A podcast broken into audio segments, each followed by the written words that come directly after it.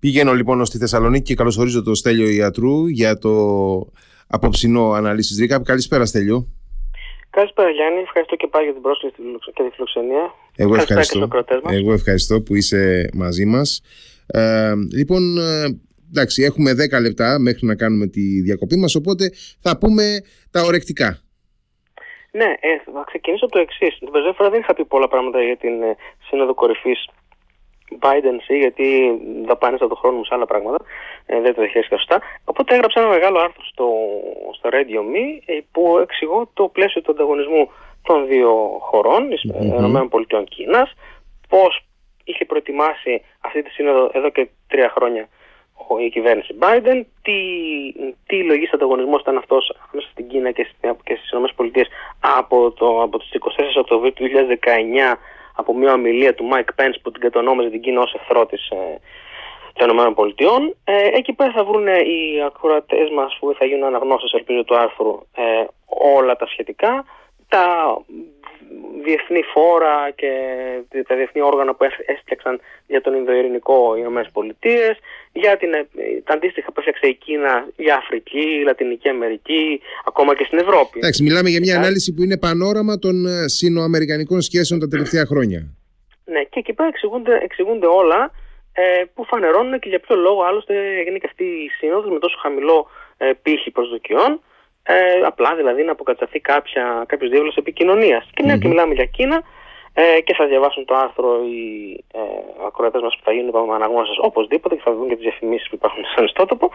λοιπόν, ε, να περάσουμε λίγο να πούμε ότι μέσα στη βδομάδα είχαμε μια εκτόξευση από τη Βόρεια Κορέα ενός ε, κατασκοπευτικού ε, δορυφόρου. Ε, ήταν η τρίτη προσπάθεια που έγινε από τη Βόρεια Κορέα που γνωρίζουμε να πούμε ότι σύμφωνα με τα ψηφίσματα του Συμβουλίου Ασφαλείας του ΟΗΕ δεν επιτρέπεται η Βόρεια Κορέα να ε, δοκιμάζει, να πειραματίζεται, να κατασκευάζει και να εκτοξεύει βαλιστικούς πυράβλους και οι πύραυλοι οι οποίοι στέλνουν ε, δορυφόρους στο διάστημα είναι τέτοιας τεχνολογίας. Μπορούν δηλαδή και στρατηγικούς ιδίους και τα λοιπά, μεγάλες αποστάσεις. Οπότε έγινε αμέσως καταγγελία, πήραν οι ΗΠΑ, πήρε ακόμα και ο Κουτέρες θέση ε, που καταδίκασε, πετάχτηκε η Σεούλ και είπε ότι α, σίγουρα υπάρχει από πίσω ο ρωσικός δάχτυλος διότι είχε γίνει πριν από ένα μήνα η συνάντηση Πούτιν-Κιμ, σωστά; Ε, μάλλον όχι, διότι ε, δεν ε, επαρκεί αυτός ο χρόνος για να ε, μετακενωθεί η ρωσική τεχνολογία. Ναι, βέβαια, λίμωνο, εντάξει. Ναι, αλλά είναι η γνωστή νοτιοκορεατική ιστερία που θέλει να μπλέξει τη Δύση σε πόλεμο εναντίον της Βόρειας Κορέας. Μόνο με αυτό το πράγμα ασχολείται η Νότια Κορέα, πρέπει να πούμε. Μόνο με την άμυνά της, τη δική της και την ασφαλειά της και αδιαφορεί για τα υπόλοιπα του πλανήτη. Ε, πήρε θέση ο Λευκός Οίκος και είπε κάτι πάρα πολύ σωστό ότι αυτή τη στιγμή δεν γνωρίζουμε καν αν έχει μπει ο δορυφόρος σε τροχιά ή, ή καν εάν ο δορυφόρος ε, επιβίωσε τη ε, εκτόξευση. Γιατί οι κραδεσμοί και όλα αυτά, άμα η τεχνολογία δεν είναι καλή, μπορεί να καταστρέψουν τον δορυφόρο εσωτερικά, δηλαδή τα, τα λεπτά του και ευαίσθητα ηλεκτρονικά του συστήματα. Οπότε θα δούμε τι θα γίνει στο μέλλον. Επίσης, μπορεί ο Λευκός Οίκος αυτό να το είπε, το Συμβούλιο Ασφαλείας του Λευκού Οίκου να το είπε, για να βγει από τη δύσκολη θέση επειδή δεν γνωρίζει ακόμα. Λέει, ας δούμε, έχουμε χρόνο. Σημασία έχει ότι έγινε αυτή η κίνηση από τον Κιμ ε, και αυτό έχει σαν συνέπεια η Νότια Κορέα να αναστείλει την συμμετοχή της ας πούμε, σε μια, τη δέσμευση της σε μια συμφωνία που είχαν να μην πετάει αεροπλάνα και drones πάνω από τη Βόρεια Κορέα γιατί λέει εφόσον αυτό τώρα έχουν κατασκοπευτικό δορυφόρο μπορούν να ελέγχουν τις δικές μας κινήσεις του δικού μας στρατεύματος οπότε και εμείς πρέπει με drones να μην υποπτεύουμε μην τυχόν φτάσουν βόρειο-κορεατικά στρατεύματα στα σύνορα και γίνει κάποια εισβολή. Αυτά λοιπόν από εκεί πέρα Είχαμε, τι άλλο είχαμε αυτή τη βδομάδα για αυτά ορεκτικά, είχαμε την επίσκεψη Ερντογάν στο Βερολίνο. Ναι, βέβαια.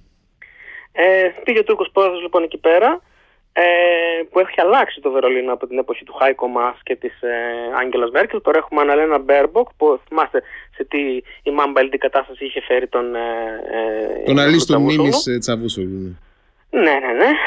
Και πήγε λοιπόν εκεί, ζήτησε βίζες όπως πάντοτε να δοθούν ε, στους ε, Τούρκους ε, πολίτες για να μπορούν να επισκέπτονται την Ευρωπαϊκή Ένωση, ζήτησε επενδυτικά λεφτά, ζήτησε αναπτυξιακά λεφτά, ζήτησε γενικά λεφτά, ε, δεν πήρε τίποτα. Θα είπατε με τη Γιώτα του Χουλιάρα εξαιρετικά. ε, κάτι άλλο που ζήτησε ήταν τα Eurofighter Typhoon. Η Γερμανία είπε όχι, ένα μεγάλο όχι είπε.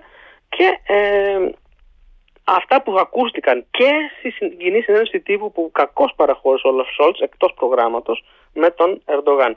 Και σε ομιλία του Ερντογάν ακόμα συνέχεια ενώπιον ε, ε, παραγόντων της ε, ε, τουρκικής κοινότητας της Γερμανίας ε, ήταν μοναδικά. Ε, μέχρι και για το ολοκαύτωμα δεν μπορούσε στα μούτρα του. Εμείς δεν έχουμε ολοκαύτωμα, λέει. Εσείς έχετε τέτοιοι πούστε. Εμείς έχουμε μια εξαιρετική, λέει, ε, μια πολύ διαφορετική προσέγγιση περί του ανθρωπισμού, λέει. Δεν είμαστε σαν και εσάς που κάνατε ολοκαύτωμα. Ε, ανατρίχιασαν οι Γερμανοί. Γιατί το έκανε αυτό. Πολύ σύντομα θα πούμε ότι οι δημόσιες χειρονομίες εμβολικού χαρακτήρα ενός ηγέτη έχουν πάντοτε αποδέκτη τους κάποιο ακροατήριο. Προφανώς είχε καταλάβει ο Ερντογάν ότι οι Γερμανοί πλέον δεν ακολουθούν τη, τη γραμμή Μέρκελ ε, και αφού δεν τους έχει και δεν μπορεί να τους κερδίσει, τουλάχιστον να κερδίσει το εσωτερικό το κρατήριο. Πήγα και τους τα είπα δηλαδή. Δεν είναι όμως μόνο αυτό. Τα τελευταία χρόνια, μετά ιδίως την οριοθέτηση θαλασσίων ζωνών ανάμεσα στο Λίβανο και στην, στο Ισραήλ, ε, οι Ηνωμένες Πολιτείες επιχειρούν να ακολουθήσουν το ίδιο μοντέλο και για την Ανατολική Μεσόγειο. Αλλά για να μην φανεί ότι παρεμβαίνουν οι ίδιες, θέλουν να βάλουν τη Γερμανία. Η Γερμανία έχει πει ναι, okay, δεν έχω κανένα πρόβλημα. Γιατί η Γερμανία είχε αναλάβει νωρίτερα και επί Χάικο Μάς δηλαδή την διαμεσολάβηση μεταξύ Ελλάδας και Τουρκίας. Και τότε ο Ερντογάν έλεγε ότι δεχόμαστε την διαμεσολάβηση γιατί βλέπουμε ότι η Γερμανία κρατάει μια ουδέτερη στάση. Αυτό άλλαξε όμως τώρα και έχει γίνει το τροπάρι. Η, Γερμανία ακούει τους κακομαθημένους Έλληνες Κύπρου, αν θυμάστε. Ναι, ναι, ναι, ναι. Οπότε για να βγει, ε, για να πετάξει έξω από, το, από τη διαπραγμάτευση ο Ερντογάν τη Γερμανία, χτίζει ένα σκηνικό ότι δεν είστε πλέον ουδέτεροι, δεν είστε αξιόπιστοι συνομιλητές, μας πηγαίνετε κόντρα. Εκεί έχετε, έχετε, κάνει, και, έχετε κάνει και ολοκαύτωμα; Έχετε κάνει και ολοκαύτωμα. Ναι. Εμείς δεν κάναμε ποτέ τίποτα, ποτέ στην ιστορία. Είναι, είναι, είχε πει κάποτε ο Ράγκη, ένας Γερμανός ιστορικός, ότι εκεί που πάτησε ε, τουρκικό άλογο δεν ε, ξαναφύτρωσε χορτάρι. Τι ήξερε τώρα αυτός από άλλο, γιατί από χορτάρι θα μου πεις. λοιπόν, ιστορικός ήταν. Ε, Επομένως, ε, θέλει να βγάλει την, την, Γερμανία από τη μέση, δημιουργεί λοιπόν έρηδες, δημιουργεί κόντρε με το Βερολίνο και ε, αυτό το κάνει γιατί ε, επαναφέρει, όπως, ακούμε και από τον, ε, ακούσαμε και από έναν άβαχο Τούρκο, δηλαδή που είναι ο αρχηγός του Γενικού Επιτελείου, τι είναι, ε, είπε ότι τι τους θέλετε τους τρίτους να διαμεσολαβούν, εμείς οι δυο να τα βρούμε μεταξύ μας. Η Ελλάδα θα πρέπει να θυμάται ότι ο λόγος για τον οποίο μπήκε στην Ευρωπαϊκή Ένωση και μετέχει και στο ΝΑΤΟ είναι για να μην είναι μόνη της μέσα στην αρένα μαζί με το θηρίο. Είναι για να έχει και το βάρος κάποιων άλλων από πίσω της που παράγουν ισχύ και θα τη δανείσουν ισχύ αν χρειαστεί.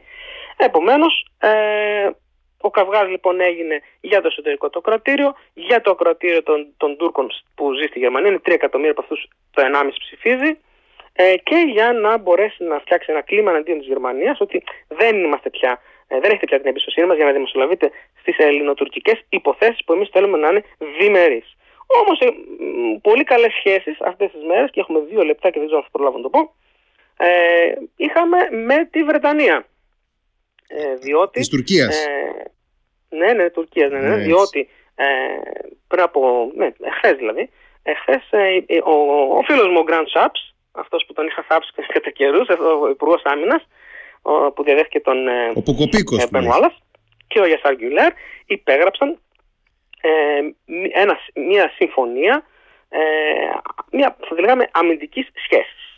Αυτή, όπως είπανε, θα βοηθήσει, θα συμβάλλει στην επίτευξη μιας μεγαλύτερης σταθερότητας, ασφάλειας και ευημερίας ανάμεσα στα δύο έθνη. Είναι λοιπόν μια συμφωνία αμυντικής σχέσης. Τι είναι αυτή η συμφωνία αμυντικής σχέσης, προβλέπει συνεργασία μέσω, μεταξύ των αμυντικών βιομηχανιών των δύο χωρών, άρα θα έχουμε μετακένωση τεχνολογίας τεχνογνωσίας από μια ανατοϊκή χώρα σε μια άλλη ανατοϊκή χώρα. Όμως να πούμε ότι επειδή έχουν του S400, του οποίου περηφανεύτηκε μέσα στη Γερμανία ο Ερντογάν, δεν θα έπρεπε κανονικά αυτό να συμβαίνει. Είναι μια παραβίαση ενδεχομένως των, των Βρετανών αυτή τη στιγμή. Τέλος πάντων, το αυτό. Είναι λοιπόν μια στενή συνεργασία των αμυντικών βιομηχανιών των δύο χωρών. Πιθανές εκπαιδευτικές ασκήσεις στη Μεσόγειο, ανάμεσα στα, στα πολεμικά ναυτικά των δύο χωρών. Ε, ακόμα, ε, ε, επιχειρήσεις ενδεχομένως, θα εξερευνήσουν τουλάχιστον ε, ε, το ενδεχόμενο για επιχειρήσεις ε, υποστήριξης, ασφάλειας, αντίδρασης ε, στη Βόρεια Αφρική και στη Μέση Ανατολή. Θέλουν να επιστρέψουν διακαώσει οι Βρετανοί στη Μέση Ανατολή και ανάμεσα στα άλλα απόνερα αυτής της συμφωνίας, στο ένα λεπτό που μας μένει, να πούμε ότι ε, μπήκε μια παράγραφο που λέει ότι οι δύο χώρες ε, συμφωνούν στην ανάγκη διατήρησης της υποστήριξης προς την Ουκρανία. Εννοούν δύο διαφορετικά πράγματα. Οι Βρετανοί να δίνουν όπλα, οι Τούρκοι εννοούν αυτό το διπλωματικό που κάνουν για τα σιδηρά υποτίθεται, το θεωρούν υποστήριξη. Και το δεύτερο που μπήκε ήταν ότι ε, ευχαρίστησε η Βρετανία την, την ε, Τουρκία για τη, για τη συμβολή της στη συμφωνία των σιτηρών της Μαύρης Θάλασσας που είπαμε, έχουν, έχουν εξαχθεί αυτή τη στιγμή εκατομμύρια τόνοι Ουκρανικών ναι, Η οποία συμφωνία αναβάγησε βέβαια. Όχι όμως χάρη στους Τούρκους ακριβώς γιατί απλά δεν υπάρχει ρωσικός ε, ρωσικός, πώς λέγεται, ε, αποκλεισμός. Αυτά λοιπόν, πάμε... Μπράβο, βάζουμε, βάζουμε ανατελεία, κάνουμε τη διακοπή και επιστρέφουμε.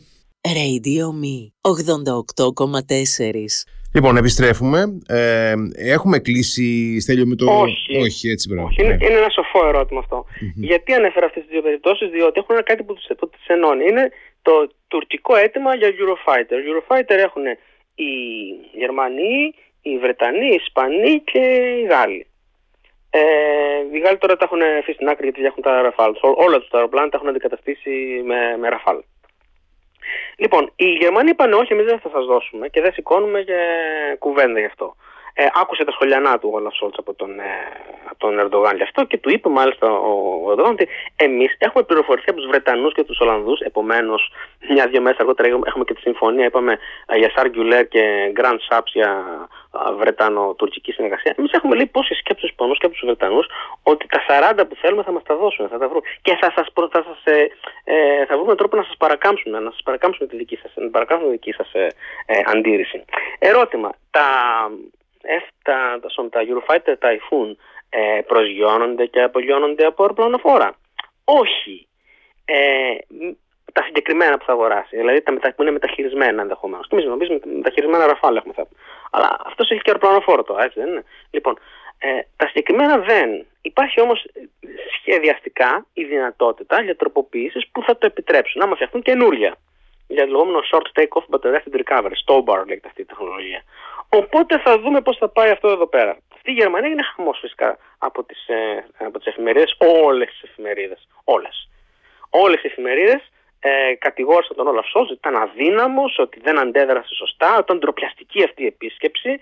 Ε, ε, δεν ήταν αυτό λέει διπλωματία, είπε η Bild, είναι δειλία. Ε, θα μου πείτε είναι Bild, οκ, okay, και οι άλλοι τα ίδια λέγανε. Είναι πρωτάκουστα αυτά, αυτά που συνέβαιναν. Ε, δεν είναι όμως η Γερμανία η μόνη χώρα που βρίσκεται. Εντάξει, ο Όλαφ Σόλτς, ε, πώς θα το πω, το να, το να επιδεικνύει πυγμή ε, ο Όλαφ Σόλτς δεν είναι το δυνατό του σημείο ούτως ή άλλως.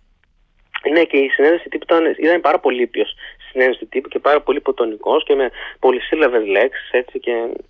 Ήταν ένας ευγενής ε, άλλης εποχής, του 19ου αιώνα, δεν ήταν τόσο για. Mm. Ενώ ο Ερντογάν ήταν ε, πολύ πιο ορμητικός. Ε, η Γερμανία δεν είναι μόνο χώρο που αντιστέκεται, να πούμε ότι και οι ΗΠΑ φυσικά εξακολουθούν να αντιστέκονται και για τα 16, για τα 35 και όλα αυτά επαναλαμβάνουν σχεδόν κάθε δεύτερο βράδυ στις ενημερώσεις τύπου ε, ότι του State Department ότι εκκρέμει το ζήτημα στι 400 ε, και έτσι δεν μπορούμε να δώσουμε τους F-35, τα F-35 όσον αφορά δε, το ζήτημα με τα MF-16 ε, η πολυτουργή, η Βουλή, το γνωρίζουμε, τα έχουμε συζητήσει αυτά.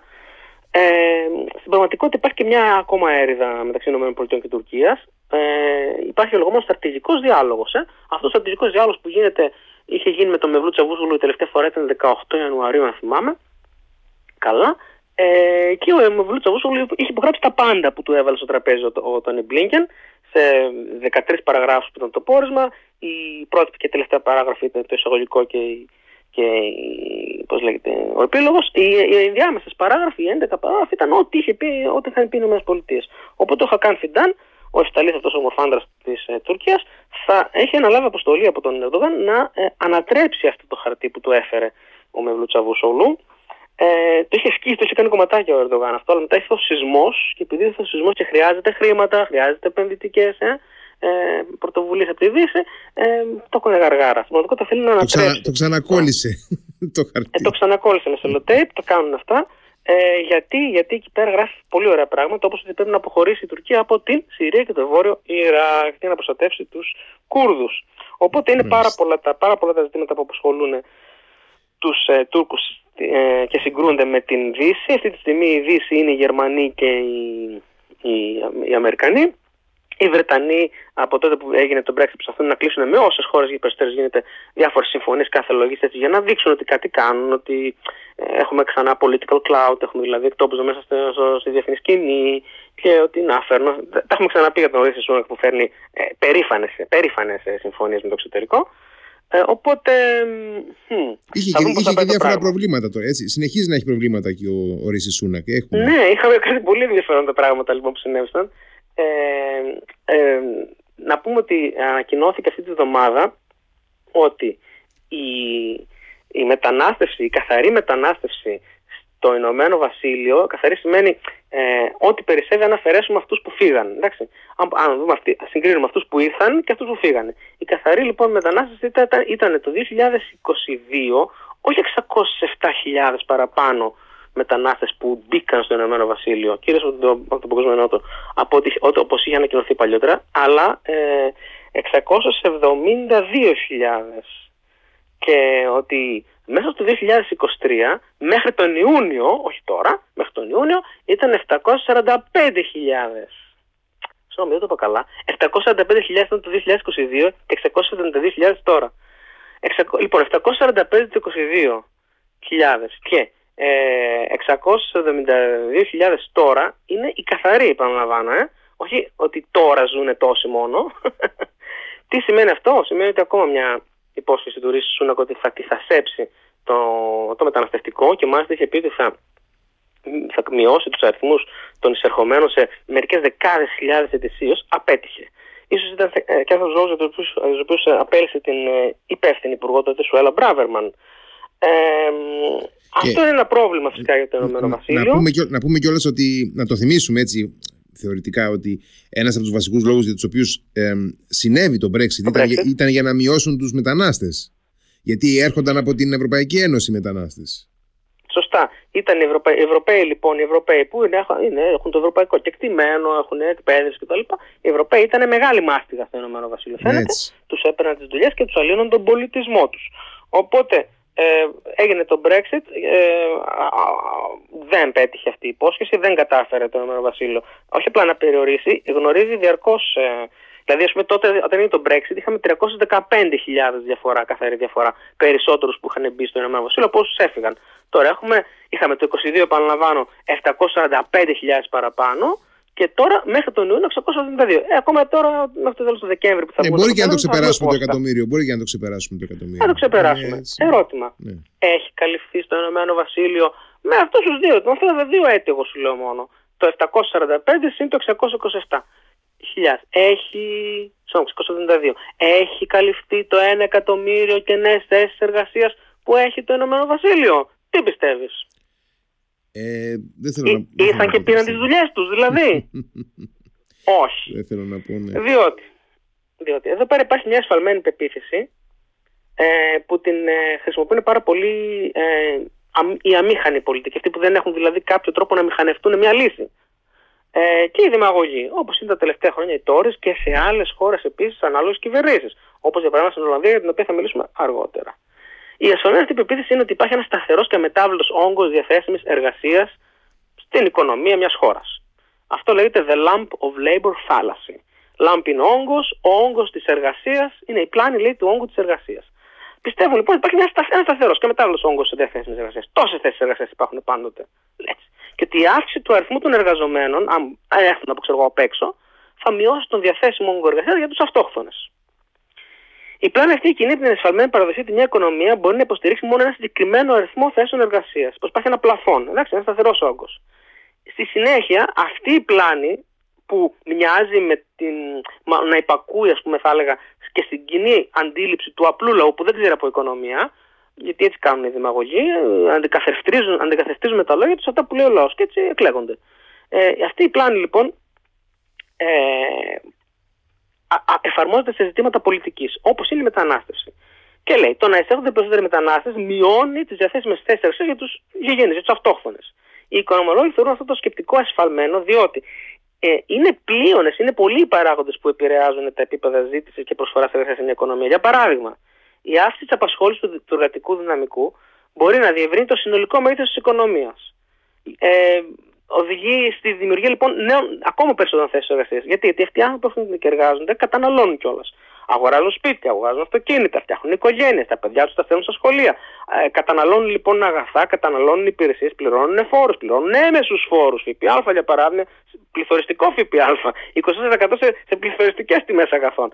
Λοιπόν, κινείται χρήμα, φέρνουν οικονομία. Ε, αυτό λοιπόν δημιουργεί στις τοπικές κοινωνίες αλλά και γενικά στο κράτος, εκτός από αύξηση του ΑΕΠ που σημαίνει ανάπτυξη, δημιουργεί και νέες θέσεις εργασίας γιατί χρειάζεται να καλυφθούν οι υπηρεσίες και η παραγωγή των αγαθών που θα, αυτό το νέο πλήθος των μεταναστών θα, θα καταναλώσει.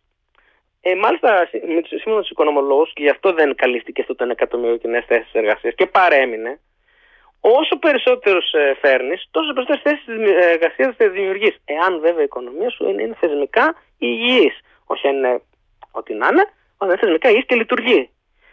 Ε, και γι' αυτό στη, στη, Μεγάλη Βρετανία που ήρθε αυτό το 1,5, το 1,5 εκατομμύριο παραπάνω μετανάστες, ε, τότε δεν καλύφθηκαν το 1 εκατομμύριο κοινέ θέσει εργασία που οι ίδιοι Βρετανοί δεν θέλουν να κάνουν. Θα σου πω εγώ το διάστημα όταν ήμουν στην Αγγλία. Δεν υπήρχε, ε, εκεί που ζούσα εγώ δεν υπήρχε ούτε ένας ε, λευκός Βρετανός ε, που να είναι ξέρω εγώ, στο σούπερ μάρκετ. Ήταν όλοι μετανάστες. Αυτέ δουλειέ δεν θέλουν οι Βρετανοί. Οι Βρετανοί θέλουν να γίνουν όλοι οικονομολόγοι στο City.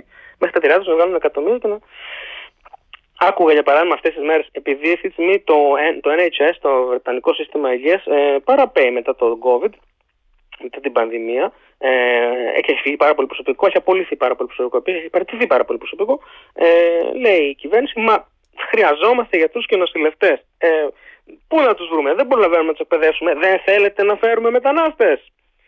Η απάντηση είναι ότι σε 745.000 ε, μετανάστες του 22 και σε 600 72.000 του 23 μέχρι τον Ιούνιο, ε, πόσους ε, προσλάβατε από αυτούς για γιατρούς και νοσηλευτές; Τίποτα, κανέναν. Κανέναν. κανέναν. Ακόμα, ακόμα μια δημαγωγική παραλαπή συγγνώμη για την έκφραση των, ε, των, των, των του Ρίση Σούνακ. Ε, η πλάνη λοιπόν του σταθερού όγκου εργασίας, αυτό που είπαμε το The Lamp of Labor Fallacy, ε, επίσης είναι, είναι γνωστή και ως πλάνη της σπάνεως εργατικού δυναμικού, The Fallacy of Labor Scarcity, η, ε, η πλάνη του όγκου θέσεων εργασίας, η πλάνη της σταθερής πίτας, το fixed pie fallacy. Υπάρχει μια σταθερή πίτα. Και θα έρθουν άλλοι και θα μας πάρουν ένα κομμάτι. Ε, έχει χρησιμοποιηθεί στην Ευρώπη, κυρίως στην Ευρώπη, όπως για παράδειγμα στη Γαλλία, για να οδηγήσει παραγωγικούς μεσήλικες στην υποχρεωτική προώρηση συνταξιοδότηση. Και η πλάνη ήταν ότι θα διώξουμε τους παραγωγικούς μεσήλικες οι οποίοι ε, ε, κατέχουν κάποιες θέσεις εργασίας και τις θέσεις τους θα τις καταλάβουν νέοι που θα προσληφθούν. Ε. Στην πραγματικότητα δεν έγινε ποτέ έτσι. Ε, και μάλιστα ό, ό, όπου έγινε η απόπειρα να συμβεί κάτι τέτοιο, σε αυτούς τους νέους εργαζόμενους που παίρνουν και χαμηλότερες ε, αποδοχές, ε, να το πούμε και αυτό, ε, έπεσε όλο το ασφαλιστικό βάρος για τους περισσότερους ξαφνικά, περισσότεροι γίνανε ξαφνικά, ε, οι συνταξιδοτημένοι που είναι και, και παραγωγικοί πολλοί από αυτούς. Επομένως δεν λειτουργήσε. Όμως φαίνεται στα μάτια του λαού ότι ο δημαγωγός που έχουν εκλέξει ε, κάτι κάνει τουλάχιστον για την ανεργία. Ενώ αυτό που πρέπει να κάνει είναι να δημιουργήσει ανάπτυξη, να δημιουργήσει νέες θέσεις εργασίας που οι νέες θέσεις εργασίας φανταστείτε σαν το κυκλοφοριακό πρόβλημα. Όσο περισσότερους δρόμους φτιάχνεις, τόσο περισσότερη κίνηση έχεις περισσότερο. Περισσότερη δρόμη δεν σημαίνει που φτιάχνεις ότι θα μειωθεί η κίνηση. Αντιθέτω, όταν βλέπει ο άνθρωπος ε, ε, δρόμο, λέει θα πάρω το αυτοκίνητό μου να πάω μέχρι εκεί. Και έτσι κατεβαίνει. Ε, Επομένως, αυτό όλο έχει γεννήσει, δηλαδή η αδυναμία της Δύσης να απορροφήσει τους μετανάστες και να διαφωτίσει τον λαό ότι ξέρετε δεν έχουν τέλος πάρουν ούτε τη δουλειά, ούτε να σου αναλυώσουν τον πολιτισμό, ούτε δεν ξέρω τι. Ε, αυτό, μ, γιατί για δημαγωγικούς λόγους το κάνουν αυτό, αυτό έχει δημιουργήσει ένα αντιμεταναστευτικό κλίμα. Έτσι δεν είναι; Δεν έχουμε δει τόσες κυβερνήσεις να εκλέγονται στη Δύση. Σλοβακία, Πολωνία, Ουγγαρία, Ιταλία, ε, Ολλανδία τώρα, στην Αργεντινή, ε, στις ΗΠΑ με Τραμπ, ε, το Brexit φυσικά και 13 χρόνια με Tories με αντιμεταναστευτική πολιτική. Αυτή η αντιμεταναστευτική πλατφόρμα ε, κρύβει από πίσω της και ένα ε, αντισημιτικό ε, υπόστρωμα. Ε, το οποίο δεν είναι μόνο αντισιωνιστικό, όπως για παράδειγμα είναι ο αραβικός αντισημιτισμός που είναι ότι δεν θέλουμε το κράτος του Ισραήλ, είναι γενικά αντισημιτικό. Υπάρχει η, η, η εικόνα ότι κάποιοι, ξέρω, η Λέσχη Μπίλντερμπεργκ, δεν ξέρω τι, κάποιοι που είναι ερπετόμορφοι, από την Ανδρομέδα κτλ. Τέλος πάντων, κάποιοι κακοί άνθρωποι ε, που τα ελέγχουν όλα, ελέγχουν τις τράπεζες, ελέγχουν τα ιδρύματα. Το παγκόσμιο κεφάλαιο. Ναι, ναι, ναι, ναι. ναι. Ε, θέλουν να φέρουν μετανάστε στη Δύση για να μας αντικαταστήσουν. Αυτή είναι μια στάνταρ έκφραση, την έχετε ακούσει σίγουρα όσοι έχετε διαβάσει. Η θεωρία της μεγάλης αντικατάστασης. Ναι. Ακριβώς σχετικά με, ε, με, το, με, το, με τη διαδικτυακή αυτή συνωμοσιολογική ή συνωμοσιολογική θα λέω εγώ κοινότητα που λέγεται QAnon. Ε; Canon θα λέγαμε εμείς. QAnon στην Αμερική είναι και έχει διαδοθεί και στην Ευρώπη. Και εκεί πέρα έλεγαν ότι υπάρχει μια παγκόσμια συνωμοσία για να μας αντικαταστήσουν εμάς τους Δυτικούς. Έρχονται, έρχονται οι μετανάστες, γενοβολάνε στα κουνέλια, ε, τέτοια πράγματα δεν λένε. Δηλαδή ναι, ναι, παρομοιώσεις που σχετίζονται με τα ζώα εννοώ. Αυτά, αυτά ακριβώς. Αυτά, αυτά ακριβώς. Ναι, και στην πραγματικότητα δεν είναι έτσι τα πράγματα. Και όποτε, όπου ακούτε, όπου ακούτε ε, αυτή την, αυτό το επιχείρημα ότι μα πού θα πάει αυτή η κατάσταση, θα μας αντικαταστήσουν, να ξέρετε ότι εκείνη τη στιγμή έχετε μπροστά σας κάποιον ο οποίος ε, παραπέμπει σε αυτή τη διεθνή συνωμοσιολογία που λέει ότι οι κακοί Εβραίοι που κυβερνάνε τα, όλα τα ιδρύματα, τα παγκόσμια, παγκόσμιο ξέρω, οργανισμό εμπορίου, παγκόσμια τράπεζα, το ένα το άλλο, δούνο του κτλ. Ε, Rothschild και όλα αυτοί, αυτοί θέλουν να μας αντικαταστήσουν. Ιστορικά έχει επιβεβαιωθεί αυτό; Όχι έχει επιβεβαιωθεί αυτό. Δεν υπάρχει κάποια κοινωνία. Ούτε καν αυτή η κατακαημένη Σουηδία που τους έχει δεχτεί όλους. Δεν έχει ακόμα αντικατασταθεί ο πληθυσμός της από τους μετανάστες. Ε, ε, δεν έχει γίνει ακόμα, σου λέει. Μα, σου λέει δεν έχει γίνει ακόμα, είναι τώρα στη διαδικασία. Ναι, ναι πολύ ωραία. Όμως να πούμε ότι το επιχείρημα αυτό, δηλαδή ένα επιχείρημα που επικαλείται ένα μελλοντικό ενδεχόμενο δεν έχει την ίδια βαρύτητα με ένα επιχείρημα που επικαλείται ένα ιστορικό. Εν τω μεταξύ, το βασικό, πρόβλημα, το βασικό πρόβλημα είναι ότι δεν κάνουμε παιδιά εμείς οι Ευρωπαίοι και δεν μας αρέσουν οι δουλειές που δεν είναι εύκολες. Ναι, δεν κάνουμε παιδιά γιατί είναι πολύ δύσκολο να κάνεις παιδιά σήμερα όταν τα αγαθά είναι τόσο ακριβά, οι υπηρεσίε τόσο ακριβές. Σπίτι δεν έχεις, η δικιά μας γενιά δεν μπορεί να αγοράσεις. Ναι, όχι, να, να σου πω κάτι. Οι τιμές βέβαια είναι ίδιες και για τους μετανάστες που έρχονται εδώ και κάνουν παιδιά. Απλά εμείς έχουμε διαφορετικά standards. Κοίταξε, ισχύει αυτό που λες, ε, Όμως αυτοί ζουν και με ένα διαφορετικό, ας πούμε, δεν μπούμε τώρα σε ε, κοινωνιολογική μελέτη, έχουν ένα διαφορετικό τρόπο ζωής. Ανέχονται για ένα διάστημα στερήσει, ζουν όλοι μαζί, Βέβαια. οικογενειακά κτλ.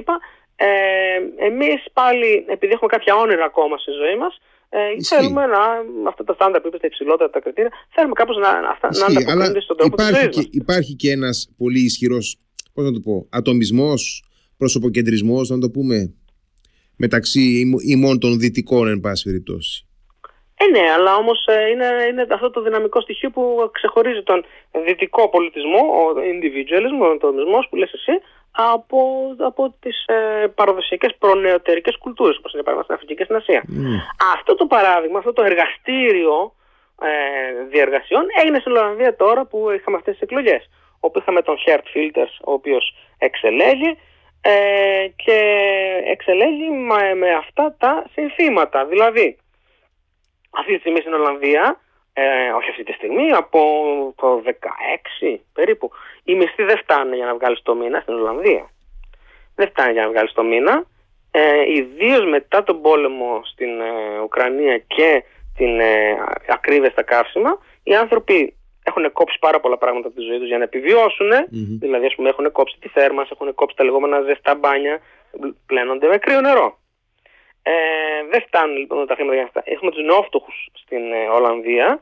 Έχουμε επίσης 400.000 λιγότερες κατοικίες από ό,τι θα επαρκούσαν για Έχουν να. τεράστιο πρόβλημα με της στέγασης. Τεράστιο πρόβλημα με της στέγασης. Ναι, και ο Φίλτερ υποσχέθηκε, υποσχέθηκε ότι θα διώξει τους μετανάστες και θα επιστρέψει τα σπίτια αυτά στους ε, Ολλανδούς. Πώς θα γίνει αυτό στον δυτικό κόσμο που προστατεύεται η περιουσία, τι είναι αυτά τα πράγματα που λέει.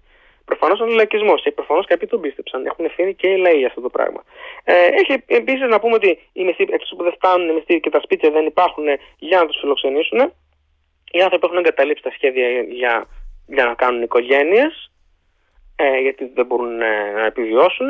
Ε, και αυτό δημιουργεί ένα κλίμα. Αυτό είναι ένα από τα κληροδοτήματα ε, της τελευταίας δεκαετούς ε, θα έλεγα διακυβέρνηση της Ευρώπης από παρόμοιους πολιτικούς με τον Μαρκ Ρούτε ε, κεντροδεξιούς είναι ότι έστρωσαν το έδαφος για την ε, άνοδο τέτοιων δημαγωγικών και λαϊκιστικών ε, πολιτικών δυνάμεων. Συνήθως είναι προσωποκεντρικές αυτές οι πολιτικές δυνάμεις, είναι με μεσιανικές φιγούρες που έρχονται από το πουθενά και λέμε είμαστε εξωσυστημικοί, θα τα ανατρέψουμε όλα, θα τα σαρώσουμε όλα, θα τα ξαναξεκινήσουμε όλα, reboot όλα αυτά κτλ. Κάποτε εμείς λέγαμε στην Ελλάδα πανίδρυση του κράτους. Εμείς προηγούμαστε τη εποχή μας. Ε, και έρχεται, εμφανίζεται στο πλευρό του ε, με ίδια συνθήματα, αλλά με φιλικότερο πρόσωπο, γιατί είναι και φιλικότερο το πρόσωπο, η Ντιλάν Σιλγκιόζ Ζεγκέριους, η τουρκικής καταγωγής, τουρκάλα βασικά είναι, μετανάστρια, η οποία... Από Κούρδο μπαμπά και, τουρ, και τουρκάλα μαμά. Ναι, η οποία ήταν, ε, είναι ηγέτης βασικά του, του ε, Λαϊκού Κόμματος της Ελευθερίας και της ε, Δημοκρατίας, ε, από το 2023 τώρα δηλαδή, και ήταν νωρίτερα Υπουργός Δικαιοσύνης και Ασφάλειας ε, στην τέταρτη κυβέρνηση του Μάρκ από τον Γενάρη του 2022 και μετά έγινε και υπουργός ε, εσωτερικών για τα οικονομικά και για την ε, κλιματική αλλαγή από το 2021 έως το 2022 για την κλιματική κρίση, συγγνώμη.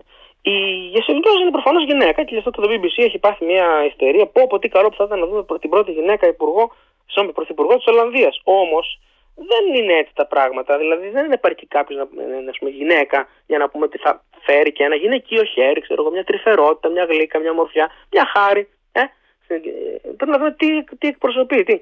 Και η Γεσιντιός ε, έχει την ίδια πλατφόρμα, δηλαδή δημαγωγική, λαϊκιστική, αντιμεταναστευτική, όπως είσαι και η Σουέλα Μπράβερμαν. Επίσης, έχουμε πει στην Αβερτανία ότι είναι κόρη μεταναστών, δύο Ινδών, που έλεγε ότι η δικιά μου, η γενιά των γονιών μου όταν ήρθε ήταν αλλιώς τα πράγματα. Τώρα που είμαστε εμείς παγιωμένοι και νοικοκυρία, δεν θέλουμε άλλους.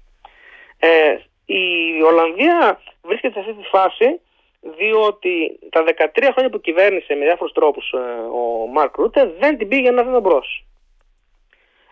Έδινε μάλιστα και στο λαό αυτό που ήθελε. Ήθελε ο λαός το αίμα, για παράδειγμα, των ε, Νότιο-Ευρωπαίων που ήταν κακοί δημοσιονομικά. Ήταν, κράτησε λοιπόν σκληρή γραμμή στο πλευρό της Μέρκελ και έλεγε θα τους πατήσουμε κάτω, θα τους πιούμε το αίμα. Είδατε πόσο ισχυρό είμαι ηγέτη. Και, και χειροκροτούσαν. Ότι δεν τους έφερε κάποιο όφελος, δεν το βλέπανε αυτό. Ε, είναι λοιπόν μια γενιά κεντροδεξιών, να πούμε, οι οποίοι πήραν το brand name των παλιών κομμάτων τους, απλά για να βρεθούν στην εξουσία, δεν προχώρησαν τις, τις, ε, τις χώρες τους στον 21ο αιώνα, δεν τις έκαναν πιο ανταγωνιστικές, δεν ε, ε, εξηγίαναν τα... Είναι η γενιά της Άγγελας Μέρκελ. Η γενιά της Άγγελας Μέρκελ. Είναι αυτή η γενιά που αρκεί να φαίνεται κάτι, κάτι κάνουμε, κάτι κραυγαλαίο, ε, φέρνουμε ένα νομοσχέδιο ξαφνικά που τα ανατρέπει όλα. Μα, έχουμε κοινωνική μηχανική, σκοτώνονται οι κοινωνικές τάξεις, ο ένας δείχνει τον άλλον διαζευτέ. Και στο μεταξύ 400.000 λιγότερες κατοικίες από ό,τι θα έπρεπε να υπάρχουν για να μπορούν όλοι οι Ολλανδοί να έχουν, να έχουν τι, να έχουν χαμηλής, ε, χαμηλού κόστους οικίες. Γιατί αυτοί με τους μισθούς να είναι πολύ χαμηλοί και με τις κατοικίες να είναι λίγες, έχει πάρει το real estate φωτιά, όπως και στο Ηνωμένο Βασίλειο, στο Λονδίνο για παράδειγμα. Είναι πανάκριβα και τα ενίκια και, και μιλάμε τώρα για κάτι παλιό που θα βλέπουμε στις ταινίες για τον Δεύτερο Παγκόσμιο Πόλεμο. Ε, με ποντίκια. Στη Βρετανία υπάρχουν πάρα πολλά ποντίκια. Λοιπόν, ε, αν είχε μεριμνήσει ε, στα 13 χρόνια που κυβέρνησε να προσθέτει 50.000 νέες κατοικίες το χρόνο, δεν είναι πολλές, έτσι δεν είναι; Στα 10 χρόνια θα έχει 500.000 κατοικίες. Γιατί, υπάρχουν, γιατί υπάρχουν πολλά ποντίκια εκεί; Στη Βρετανία, γιατί δεν υπάρχουν πολλέ γάτες γι' αυτό. Στη Βρετανία υπάρχουν αλεπούδες. Mm. παρά το ε, γεγονός. Τα ποντίκια αναπαράγονται κάθε 20 μέρες. Οπότε... Mm. ναι, υπά, υπάρχουν πολλές αλεπούδες παρά το γεγονός ότι τις κυνηγάνε κιόλας.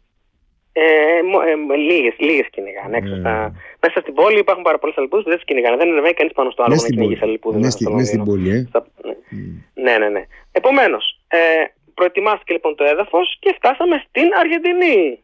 Η Αργεντινή, πρωτού περάσουμε στο διάλειμμα μας, ε, έχεις κάνει ένα πολύ ωραίο αφιέρωμα στον ε, Μιλέη, ε, που τα λες όλα εκεί πέρα. Ε, εντάξει, είναι, ε, ε, δεν, δεν, τα, δεν τα λέω όλα, λέω κάποια τέλος πάντων, αλλά ο άνθρωπος είναι μια κατηγορία από μόνος του. Γιατί από τότε που είπα αυτά εγώ εδώ για το Μιλέη και ε, τα είπα μόνος μου να σου πω την γιατί δεν έβρισκα κάποιον ε, εν πάση περιπτώσει που να, να έχει την ε, αμεσότητα, τη δυνατότητα να κάνουμε μαζί μια ανάλυση για την ε, Αργεντινή και ε, εν πάση περιπτώσει είπα εγώ αυτά τα οποία έπρεπε να λεχθούν κατά την άποψή μου αλλά από τότε έχω μιλήσει και με ανθρώπους οι οποίοι έχουν άμεση επαφή με τα, γιατί εγώ δεν γνωρίζω Ισπανικά έχουν άμεση επαφή με τη Λατινική Αμερική διαβάζουν έχει γραφτεί και ένα βιβλίο για τον Μιλέη Ε, είναι Ε, μια... δεν είχε γραφτεί για τον, για τον Καστελάκη. Ναι, είναι μια κατηγορία.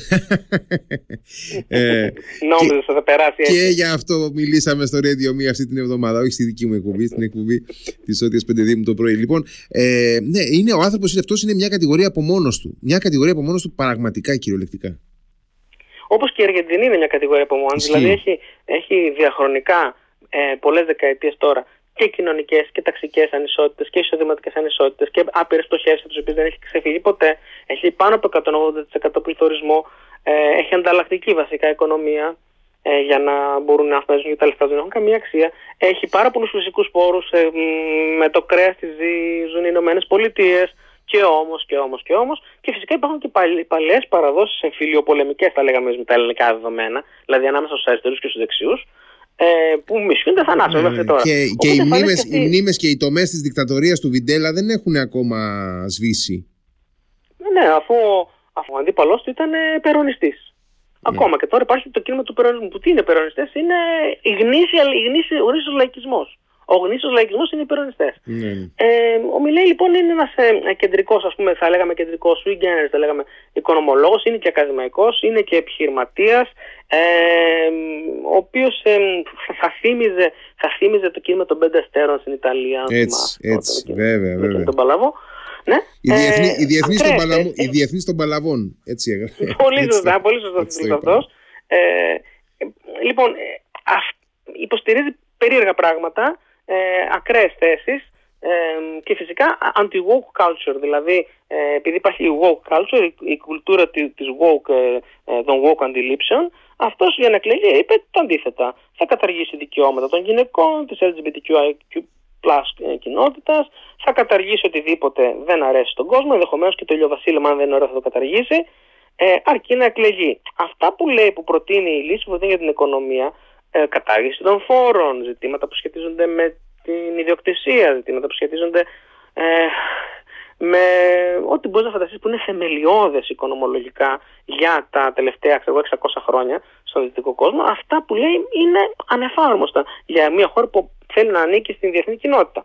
Όμως είναι ένα φαινόμενο και από αυτό πρέπει να μας προβληματίσει και η υπόθεση Φίλτερς και η υπόθεση Μιλέη και οι υποθέσεις των άλλων, είπαμε, εθνοδεξιό, λαϊκιστικό, δημαγωγικών, αντιμεταναστευτικών κινημάτων που έχουν εκλεγεί στην κυβέρνηση, στη Δύση, είναι γιατί έχουν φτάσει εκεί τα πράγματα, γιατί υπάρχει ένα τεράστιο χάσμα ανάμεσα στους άρχοντες και αρχομένους, γιατί έχουν απελπιστεί οι αρχόμενοι από τις προηγούμενες ηγεσίες, οι οποίες ε, εκ- εκλέγονταν με υποσχέσεις τύπου Ρίση Σούνακ, που δεν έχει πιάσει καμία υπόσχεση ο Ρίση Σούνακ από τις πέντε. Πέντε μόλις υποσχέσεις. Οι μισές από, τους, ε, από τις δέκα εντολές του κυρίου. Τι μισές, πέντε. και δεν έχει πιάσει καμία. Λοιπόν, ε, και μ, βλέπουν την κατρακύλα και ε, είναι διατεθειμένες να δώσουν οι λαϊκές αυτές μάζες, οι πληθυσμοί, να δώσουν την εμπιστοσύνη τους σε οποιαδήποτε μεσιανική κουλ- ε, φιγούρα εμφανιστεί και πει: Εγώ θα σα λυτρώσω από τα προβλήματά σας. Εμείς, για παράδειγμα, να πω ότι πριν το 2015, πριν το 2015, είχαμε κάθε βράδυ στο Sky τον Γιάννη Βαρουφάκη. Τον είχαμε. Στο Sky. Που είναι, ο Sky είναι δεξιό Θυμάσαι κανάλι, ας πούμε, τώρα. εγώ τη Νέα Δημοκρατία θεωρητικά. Τι Ο θυμάσαι Γιάννη τώρα. Βαρουφάκη. Και τον είχαν κάνει star. Και έλεγε εκείνα τα περίεργα που έλεγε. Όταν όμως έγινε. Επίτηδες μου το κάνεις υπουργός τώρα. οικονομίας. ε, μου, μου το κάνεις την ώρα που είναι να, να κόψουμε, να κάνουμε διακοπή, μου τα κάνεις αυτά. Ε, είμαι, είμαι αγκιτάτορα και προβοκάτορας. Έτσι. Λοιπόν, Πάμε διάλειμμα. πάμε, πάμε για διάλειμμα και επιστρέφουμε. Radio Me 88,4. Λοιπόν, επιστρέφουμε φίλες και φίλοι. Αναλύσεις Ρίκα, ε, δεύτερη ώρα. Ε, πριν δώσω το λόγο στο Στέλιο Ιατρού, να πω ότι ε, λίγο νωρίτερα ολοκληρώθηκε η απελευθέρωση των ε, ομήρων που είχαν προγραμματιστεί να απελευθερωθούν κατά την πρώτη μέρα της κατάπαυσης του πυρός. Πρόκειται συνα- συνολικά για 24 άτομα. Ποια είναι η ομαδοποίησή τους; Πρόκειται για τους 13 Ισραηλινούς ε, υπηκόους, γυναίκες και παιδιά, όπως είχαμε πει ήδη από χτες και προχτές, ε, και 11 ε, υπηκόους τρίτων χωρών, 10 σύμφωνα με τις επικρατέστερες πληροφορίες, γιατί υπάρχει ένα σημείο εδώ ε, που δεν είναι σαφές, ε, 10 πολίτες της Ταϊλάνδης και ένας Φιλιππινέζος. Ε, υπήρξε μια ανακοίνωση από την ε, κυβέρνηση της Ταϊλάνδης που μιλούσε για 12 Ταϊλανδούς. Ωστόσο, οι πληροφορίες που έρχονται από τη Μέση Ανατολή μιλούν για ε, του, του, τους 13, τις 13 Ισραηλινές ε, γυναίκες και παιδιά, ε, τους 10 Ταϊλανδούς και έναν Φιλιππινέζο. Όλοι μεταφέρθηκαν από τη λωρίδα της Γάζας στο έδαφος της Αιγύπτου και από εκεί ε, αφού έλαβαν τις πρώτες, ε, μια πρώτη υγειονομική εν πάση περιπτώσει περίθαλψη οι Ισραηλινοί αμέσως μεταφέρθηκαν στο Ισραήλ πίσω. Δεν ε, υπάρχουν ακόμα περισσότερες εικόνες και λεπτομέρειες. Πάντως έχει ολοκληρωθεί η, η, μεταφορά, η απελευθέρωση των ομήρων του πρώτου 24ου. Ε, Στέλιο Γιατρού, σε σένα ο λόγος και πάλι ναι, λοιπόν, για να πούμε πω δύο λόγια ακόμα για τον Μιλέη, που νίξει τον κέντρο αριστερό ΣΕΤΑ. Ε, υποστηρίζει κάποια περίεργα πράγματα όπως για παράδειγμα την κατάργηση ορισμένων υπουργείων, Υπουργείο Παιδείας, Υπουργείο Πολιτισμού, Υπουργείο Αθλητισμού.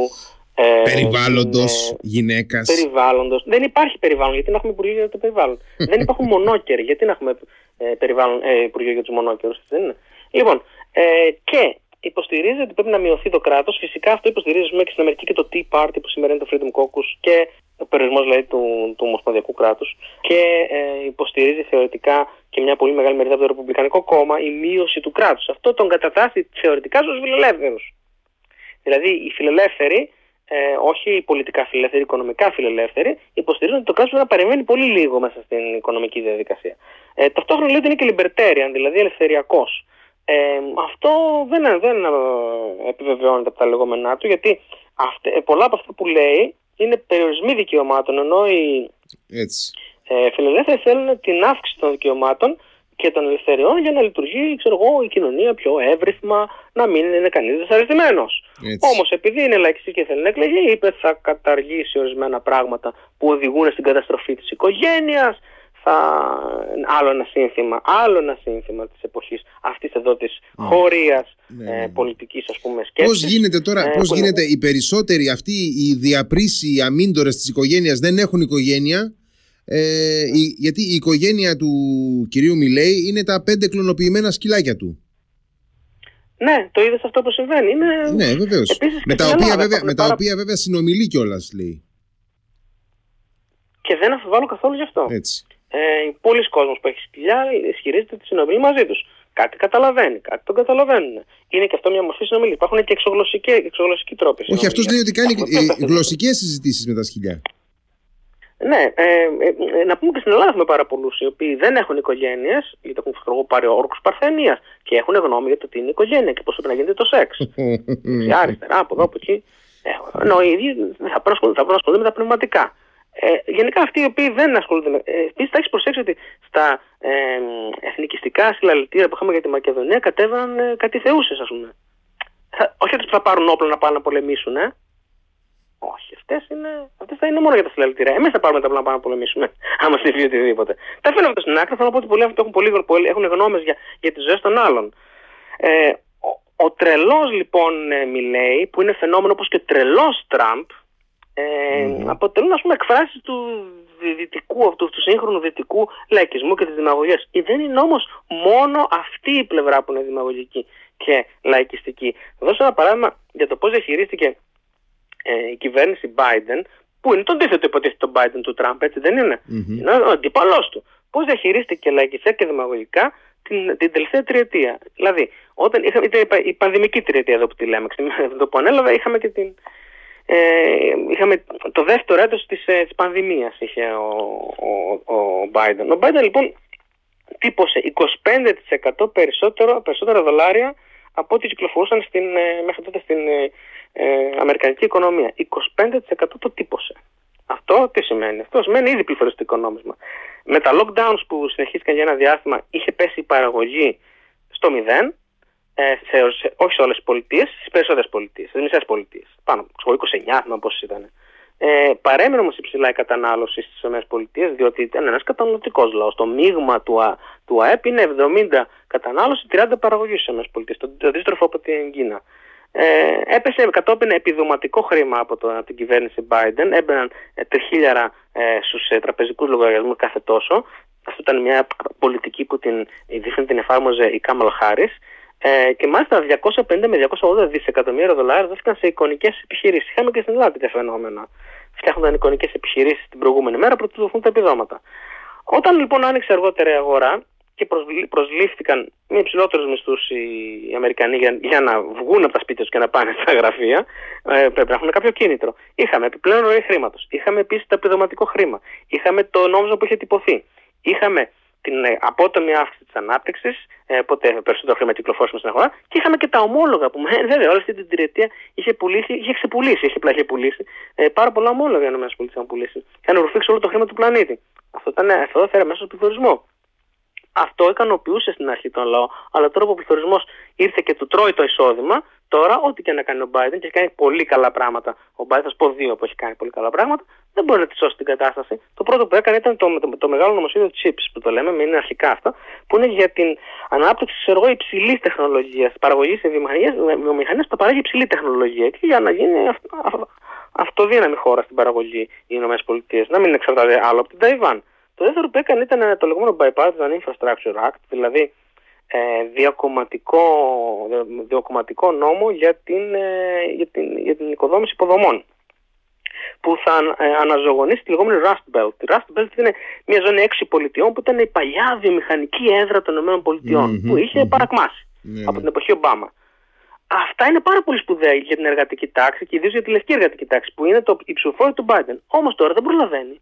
Δεν προλαβαίνει γιατί ε, όταν έχει φτιάξει το σκηνικό με τον πληθωρισμό και έχει αυτή τη στιγμή 1,7 τρισεκατομμύρια ετησίως δημόσιο έλλειμμα και το δημόσιο χρέος έχει ξεπεράσει τα 3 εκατομμύρια δολάρια, έχει αρχίσει να το νιώθει ο Αμερικανικός λαός. Και γι' αυτό το λόγο, σε μια πρόσφατη δημοσκόπηση που έγινε, που έχει στοιχειώσει, θα έλεγα εγώ, τις σημειώσεις μου για τις ανασκοπήσεις μας, γιατί έχει γίνει στις 5 Νοεμβρίου και κάθε φορά την προσπερνάω, ε, έγινε από τους New York Times ο Biden ε, που είχε κερδίσει και τις έξι λεγόμενες swing states, αυτές δηλαδή που άλλοτε κλέγουν ρεπουμπλικάνο, άλλοτε κλέγουν δημοκρατικοί ναι, και είναι ναι. αυτές που καθορίζουν το αποτελεσμα Ε, ο Biden τις, ε, χάνει τις πέντε από αυτές.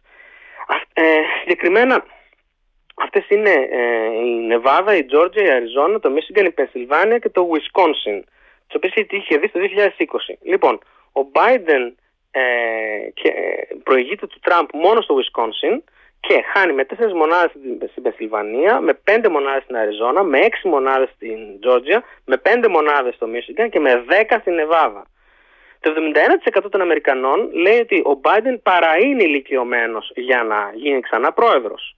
Ε, ενώ το 54 από αυτό, το 54 συγγνώμη των ψηφοφόρων του Biden επίσης συμφωνεί με, αυτό το, με αυτή τη θέση. Ότι, δηλαδή οι ίδιοι ψηφοφόροι λένε εντάξει, να πάει σπίτι του καλύτερα, είναι γέρος. Μόνο το 39% ε, των, ε, των ψηφοφόρων πιστεύουν ότι και για τον Τραμπ ισχύει το ίδιο πράγμα, ο οποίος, αν πέσει ότι εκλέγεται, αν εκλεγεί λοιπόν στις 20 Ιανουαρίου του 2025 που θα γίνει η ορκομοσία του, θα είναι 79 ετών και έτσι θα είναι ο μεγαλύτερος ε, σε ηλικία ποτέ ε, που ορκίστηκε πρόεδρος. Γιατί ο Μπάιντεν δεν ορκίστηκε στα 79 του, ορκίστηκε εγώ στα 78 του. Ε, αλλά για τον, για τον Τραμπ, επειδή θα μοιάζει πιο φαλερός και πιο ορμητικός και μιλάει. Φυσικά λεξοσαλάτες λέει όταν μιλάει, δεν βγάζει νόημα. Είναι γνωστό για τον Τραμπ που παλιά λέγαμε ότι έχει. Ναι, αλλά πάντα μιλούσε έτσι. Ακριβώς, επειδή πάντα μιλούσε. Αυτό είναι το, αυτό είναι, μα αυτό είναι το καμουφλάζ του. Όταν, όταν είσαι πάντα τρελός, δεν το παίρνουν χαμπάρι όταν τρελαθείς περισσότερο. λοιπόν, ο Μπάιντεν χάνει λοιπόν σε αυτές τις ε, δημοσκοπήσεις και μάλιστα η δημοσκόπηση αυτή που είναι ενδεικτική λέει ότι οποιοδήποτε ανώνυμος, δεν το ξέρουμε ποιος είναι, ανώνυμος ε, μελλοντικός, ενδεχόμενο. Δεν ξέρουμε, δεν έχουμε στο μυαλό κανέναν. Δημοκρατικός υποψήφιος πλην του Biden θα κερδίσει με 8 μονάδες τον Τραμπ. Αρκεί να μείνει ο Biden.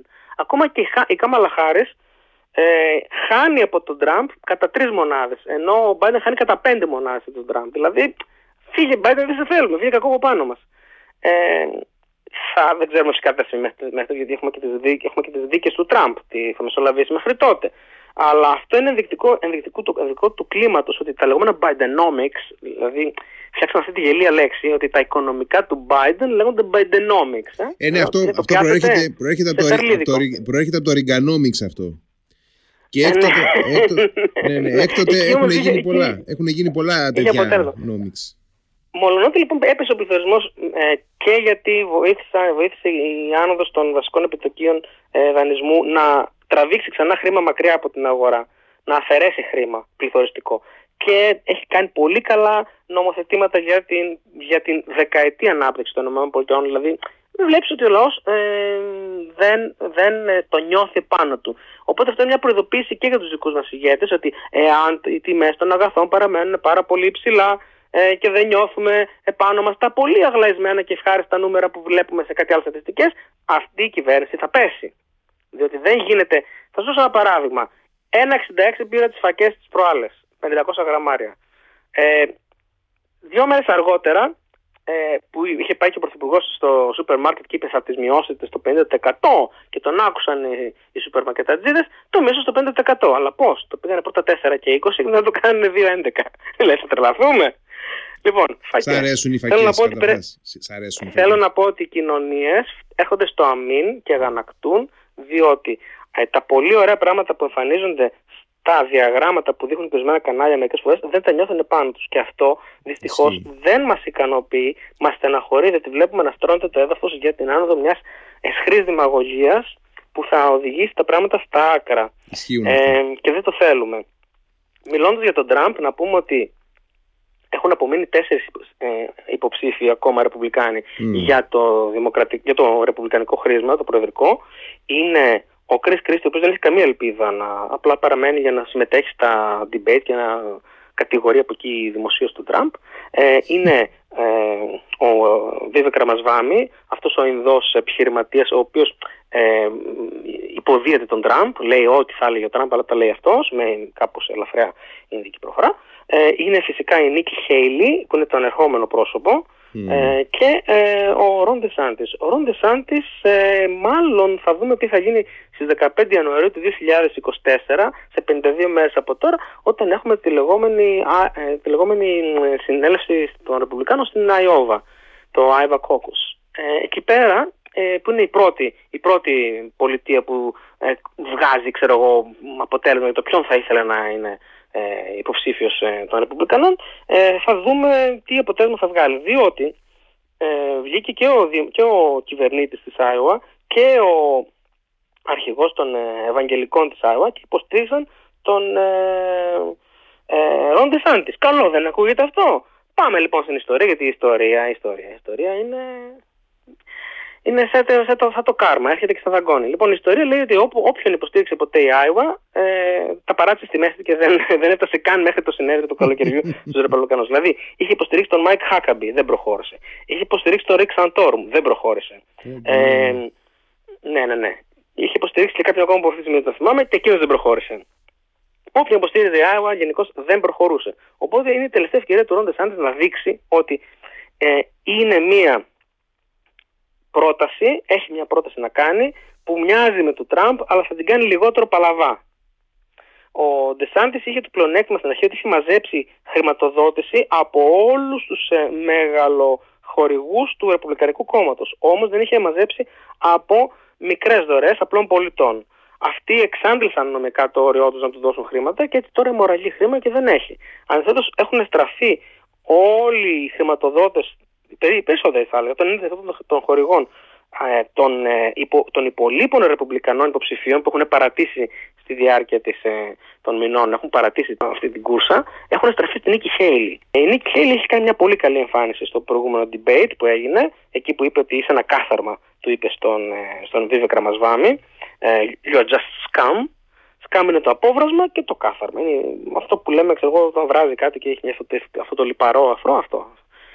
Ε, και είναι το άτομο το οποίο θέλουν πάρα πολύ, θέλει πάρα πολύ το κατεστημένο της Wall Street και της Νέας Υόρκης, το ρεπουμπλικανικό, ο επιχειρηματικός κόσμος. Ε, θα έλεγα ότι θεωρείται παλιά, από παλιά θεωρείται ότι είναι loyalist, δηλαδή πιστή στον Τραμπ, γιατί αυτή, αυτός τον, την διόρισε πρέσβυρα στον ΟΗΕ ε, κατά την δική του προεδρική θητεία ε, και έχει φροντίσει να μην παίρνει θέσεις που να κατηγορεί τον Τραμπ, μεταθέτοντας διακώς το θέμα σε θα το αφήσουμε για, αργότερα, η δικαιοσύνη θα μιλήσει ε, και η, ακόμα και για το μεγάλο ζήτημα που είναι στις ΗΠΑ ανάμεσα στους Ρεπουμπλικάνους το θέμα της άμβλωσης, η Νίκη Χέιλι λέει αυτό είναι ένα ζήτημα ε, που αφορά την νομοθεσία κάθε πολιτεία ξεχωριστά. Που είναι η παλιά ρεπουμπλικανική γραμμή. Η παλιά ρεπουμπλικανική γραμμή ήταν δεν θα το πάμε με ομοσπονδιακή νομοθεσία, θα το πάμε να δώσουμε το, τη ρύθμιση των αμβλώσεων σε κάθε πολιτεία. Άλλωστε είμαστε libertarians εμείς. Εμείς θέλουμε να, το κράτος να είναι λίγο, να είναι μικρό, να μην παρεμβαίνει. Ε, ο Ντεσάντη όμως και οι υπόλοιποι ρεπουμπλικάνοι όπως και ο Τραμπ υποστηρίζουν τώρα ότι όχι πρέπει να λυθεί το ζήτημα αυτό ομοσπονδιακά και γι' αυτό έχουμε και έξι ε, ε, ρεπουμπλικάνους συντηρητικούς ε, στο ανώτατο δικαστήριο που κατήργησαν πρόσφατα την, ε, τον, ε, την δικαστική απόφαση Roe v. Wade ε, που ασχολείται με αυτό το ζήτημα. Οπότε έχουμε αυτή τη στιγμή την ε, Νίκη Χέιλι, η οποία θεωρείται ας πούμε, ένα παλιά σκοπής ρεπουμπλικανικό γεράκι, ε, που μπορεί, αν δεν τη δούμε να, να, να νικάει ε, τον ε, και να, να καταλήγει να είναι Τραμπ versus Νίκη Χέιλι θα μπορεί να τη δούμε υποψήφια αντιπρόεδρο του Τραμπ. Ε, μπορεί να το δούμε αυτό, μπορεί. Ο Τραμπ ε, δεν θέλει δυναμικά και. Η οποία να πούμε ότι είναι, είναι και ειδικής καταγωγής, έτσι. Να πούμε ότι είναι και ειδικής καταγωγής. Και η Νίκη Χέιλι. Βέβαια. Πω, πω, ναι. Το, οικογενειακό και... της, το οικογενειακό της όνομα είναι Ραντάβα. Ναι, ε, η, η, η, οποία Νίκη Χέιλι ε, φυσικά ε, όλος ο βίος και η δημόσια παρουσία ε, ταυτίζεται με την λευκή ταυτότητα. Ε, πολύ προσεκτικά το έχει φιλοτεχνήσει την εικόνα της. ο Τραμπ δεν θέλει αυτόφωτους ε, συνυποψήφιους. Δύσκολα δηλαδή θα πάρει την Νίκη Χέιλι για αντιπρόεδρο, εκτός αν βρεθεί σε δύσκολη θέση και πει ότι καλύτερα να εκλεγώ όπως όπως και ας πάρω και την Νίκη Χέιλι για να καθησυχάσω εκείνο το κομμάτι του Ρεπουμπλικανικού κόμματος που θα ήθελε και έναν, έναν ενήλικα μέσα στο δωμάτιο μαζί μου, παρά να διαλέξω πάλι κάποιον άχρωμο, άοσμο και τόσο πάντων ε, ανύπαρκτο όπως τον, τον Mike Pence. Έχει δοκιμασία αυτή τη στιγμή στα δικαστήρια ο, ο Donald Trump, θα τα πούμε μια άλλη φορά. Φεύγουμε και από, την, ε, από τις Ηνωμένες Πολιτείες, νομίζω, ε, και να πούμε πρωτού φύγουμε από τις ΗΠΑ. Ναι, δεν, μπορούμε, ένα, ένα δεν μπορούμε να φύγουμε. Ναι, έχουμε ένα θέμα με, το, με, τη, με την Binance, αυτό θες να πεις; Ε, έχω δύο θέματα. λοιπόν, το ένα είναι η Binance, το οποίο θα το πω πάρα πολύ γρήγορα. Τι είναι η Binance; Ε, η Binance είναι, ήταν η μεγαλύτερη ψηφιακή επιχείρηση ανταλλαγής κρυπτονομισμάτων του πλανήτη, τη οποία ε, ε, διοικητής ήταν ο Καναδός, αλλά κινέζικης καταγωγής, παντού είναι οι Κινέζοι στα κρυπτονομίσματα, ο Τσάνγκ Μπενζάο. Ε, μέσα στη δουλειά που μας πέρασε, το Υπουργείο Οικονομικών και το Υπουργείο Δικαιοσύνης των ΗΠΑ και μαζί με άλλα, με άλλα υπουργεία ε, τον έφεραν στα δικαστήρια διότι αποδείχθηκε ότι 100.000 παραβιάσεις έχει κάνει η εταιρεία του που ανταλλάσσει κανονικά νομίσματα με κρυπτονομίσματα ε, ε, στην λειτουργία της. 100.000 δηλαδή του στυλ, παραβιάσεις του στυλ ότι συμβάλλει στη χρηματοδότηση όλων των τρομοκρατικών οργανώσεων, Αλκάιντα, Ίσης, Χαμάς, ε, ε, δικτύων πορνογραφία, δικτύων παιδεραστίας, ό,τι μπορείς να φανταστείς ήταν μέσα. Γιατί όλες αυτές οι συναλλαγές γίνονται με κρυπτονομίε μέσα από το dark web. Ε, ο Ζανγκ, ο, Ζα, ε, συγγνώμη, ο, ο ε, πώς λέγεται, ο Τσανγκ Πέγγ Ζάο ε, παρετήθηκε, ε, επευλήθη ένα πρόσωπο 4,7 νομίζω ε, δισεκατομμύρια δολάρια. Ήδη από την πρώτη μέρα αποσύρθηκαν από την εταιρεία του πάνω από ένα δισεκατομμύριο δολάρια από τους ε, πελάτες και κάθε μέρα που περνάει φεύγουν τα δισεκατομμύρια, αφέθηκε να λειτουργεί, αλλά θα καταρρεύσει από μόνη σου που να είναι και μαζί θα καταρρεύσει ενδεχομένως και ένα μεγάλο κομμάτι της οικονομίας των κρυπτονομισμάτων. Γιατί μας αφορά αυτό; Καταρχάς μπήκε στη θέση του, να πω πριν να περάσω αυτή μα αφορά, ε, μπήκε στη θέση του ο Ρίτσαρτ Τέγκ. Ο Ρίτσαρτ Τέγκ είναι ένας, ένα κλασικό τέλεχο που τον βάζουν όταν ε, χρειάζεται μια εταιρεία να συμμορφωθεί με την νομιμότητα για να εξηγιάνει τα πράγματα. Ε, δεν επαρκεί όμως αυτό γιατί είπαμε ότι φεύγουν οι, οι πελάτες. Γιατί μας αφορά αυτό, διότι τα κρυπτονομίσματα είναι ένας τομέας της οικονομίας στον οποίο η Κίνα του Xi Jinping έχει επιχειρήσει συστηματικά να αξιοποιήσει προκειμένου να συμβάλλει στην αποδολαριοποίηση. Mm. Δηλαδή και στους BRICS και αλλού λέει θέλετε να με πληρώσετε σε εγώ στο, στο δικό σας νόμισμα πολύ καλά. Μήπως θέλετε να με πληρώσετε με, με κρυπτονομίσματα; Ακόμα καλύτερα. Οπότε βλέπουμε ότι οι ΗΠΑ χτυπώντας αυτή την επιχείρηση που η έρευνα φυσικά γινόταν καιρό τώρα.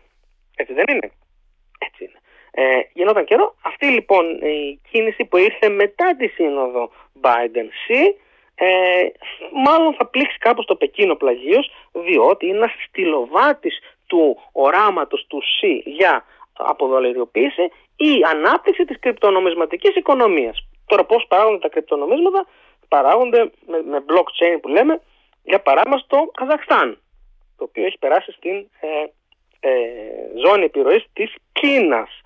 Φεύγουμε από την Binance, η οποία είναι μια τεράστια ε, οικονομική είδηση, αλλά πού να προλάβουμε τα πούμε όλα. Μια ανασκόπηση κάνουμε, δεν κάνουμε πραγματεία.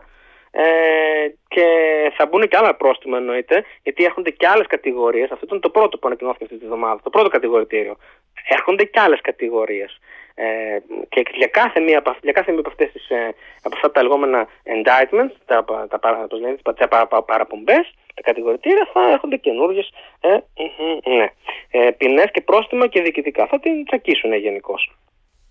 Ε, και, και να, να κλείσω με τις ΗΠΑ για, για το εξής. Θυμάστε την ιστορία ε, την ιστορία Καναδά-Ινδίας Ε, για βέβαια, την ε, βέβαια. υπόθεση. Ε, βέβαια. Ποιος την ξεχνάει αυτήν; Ε, βέβαια. Ε, λοιπόν, είχαμε μέσα στη βδομάδα.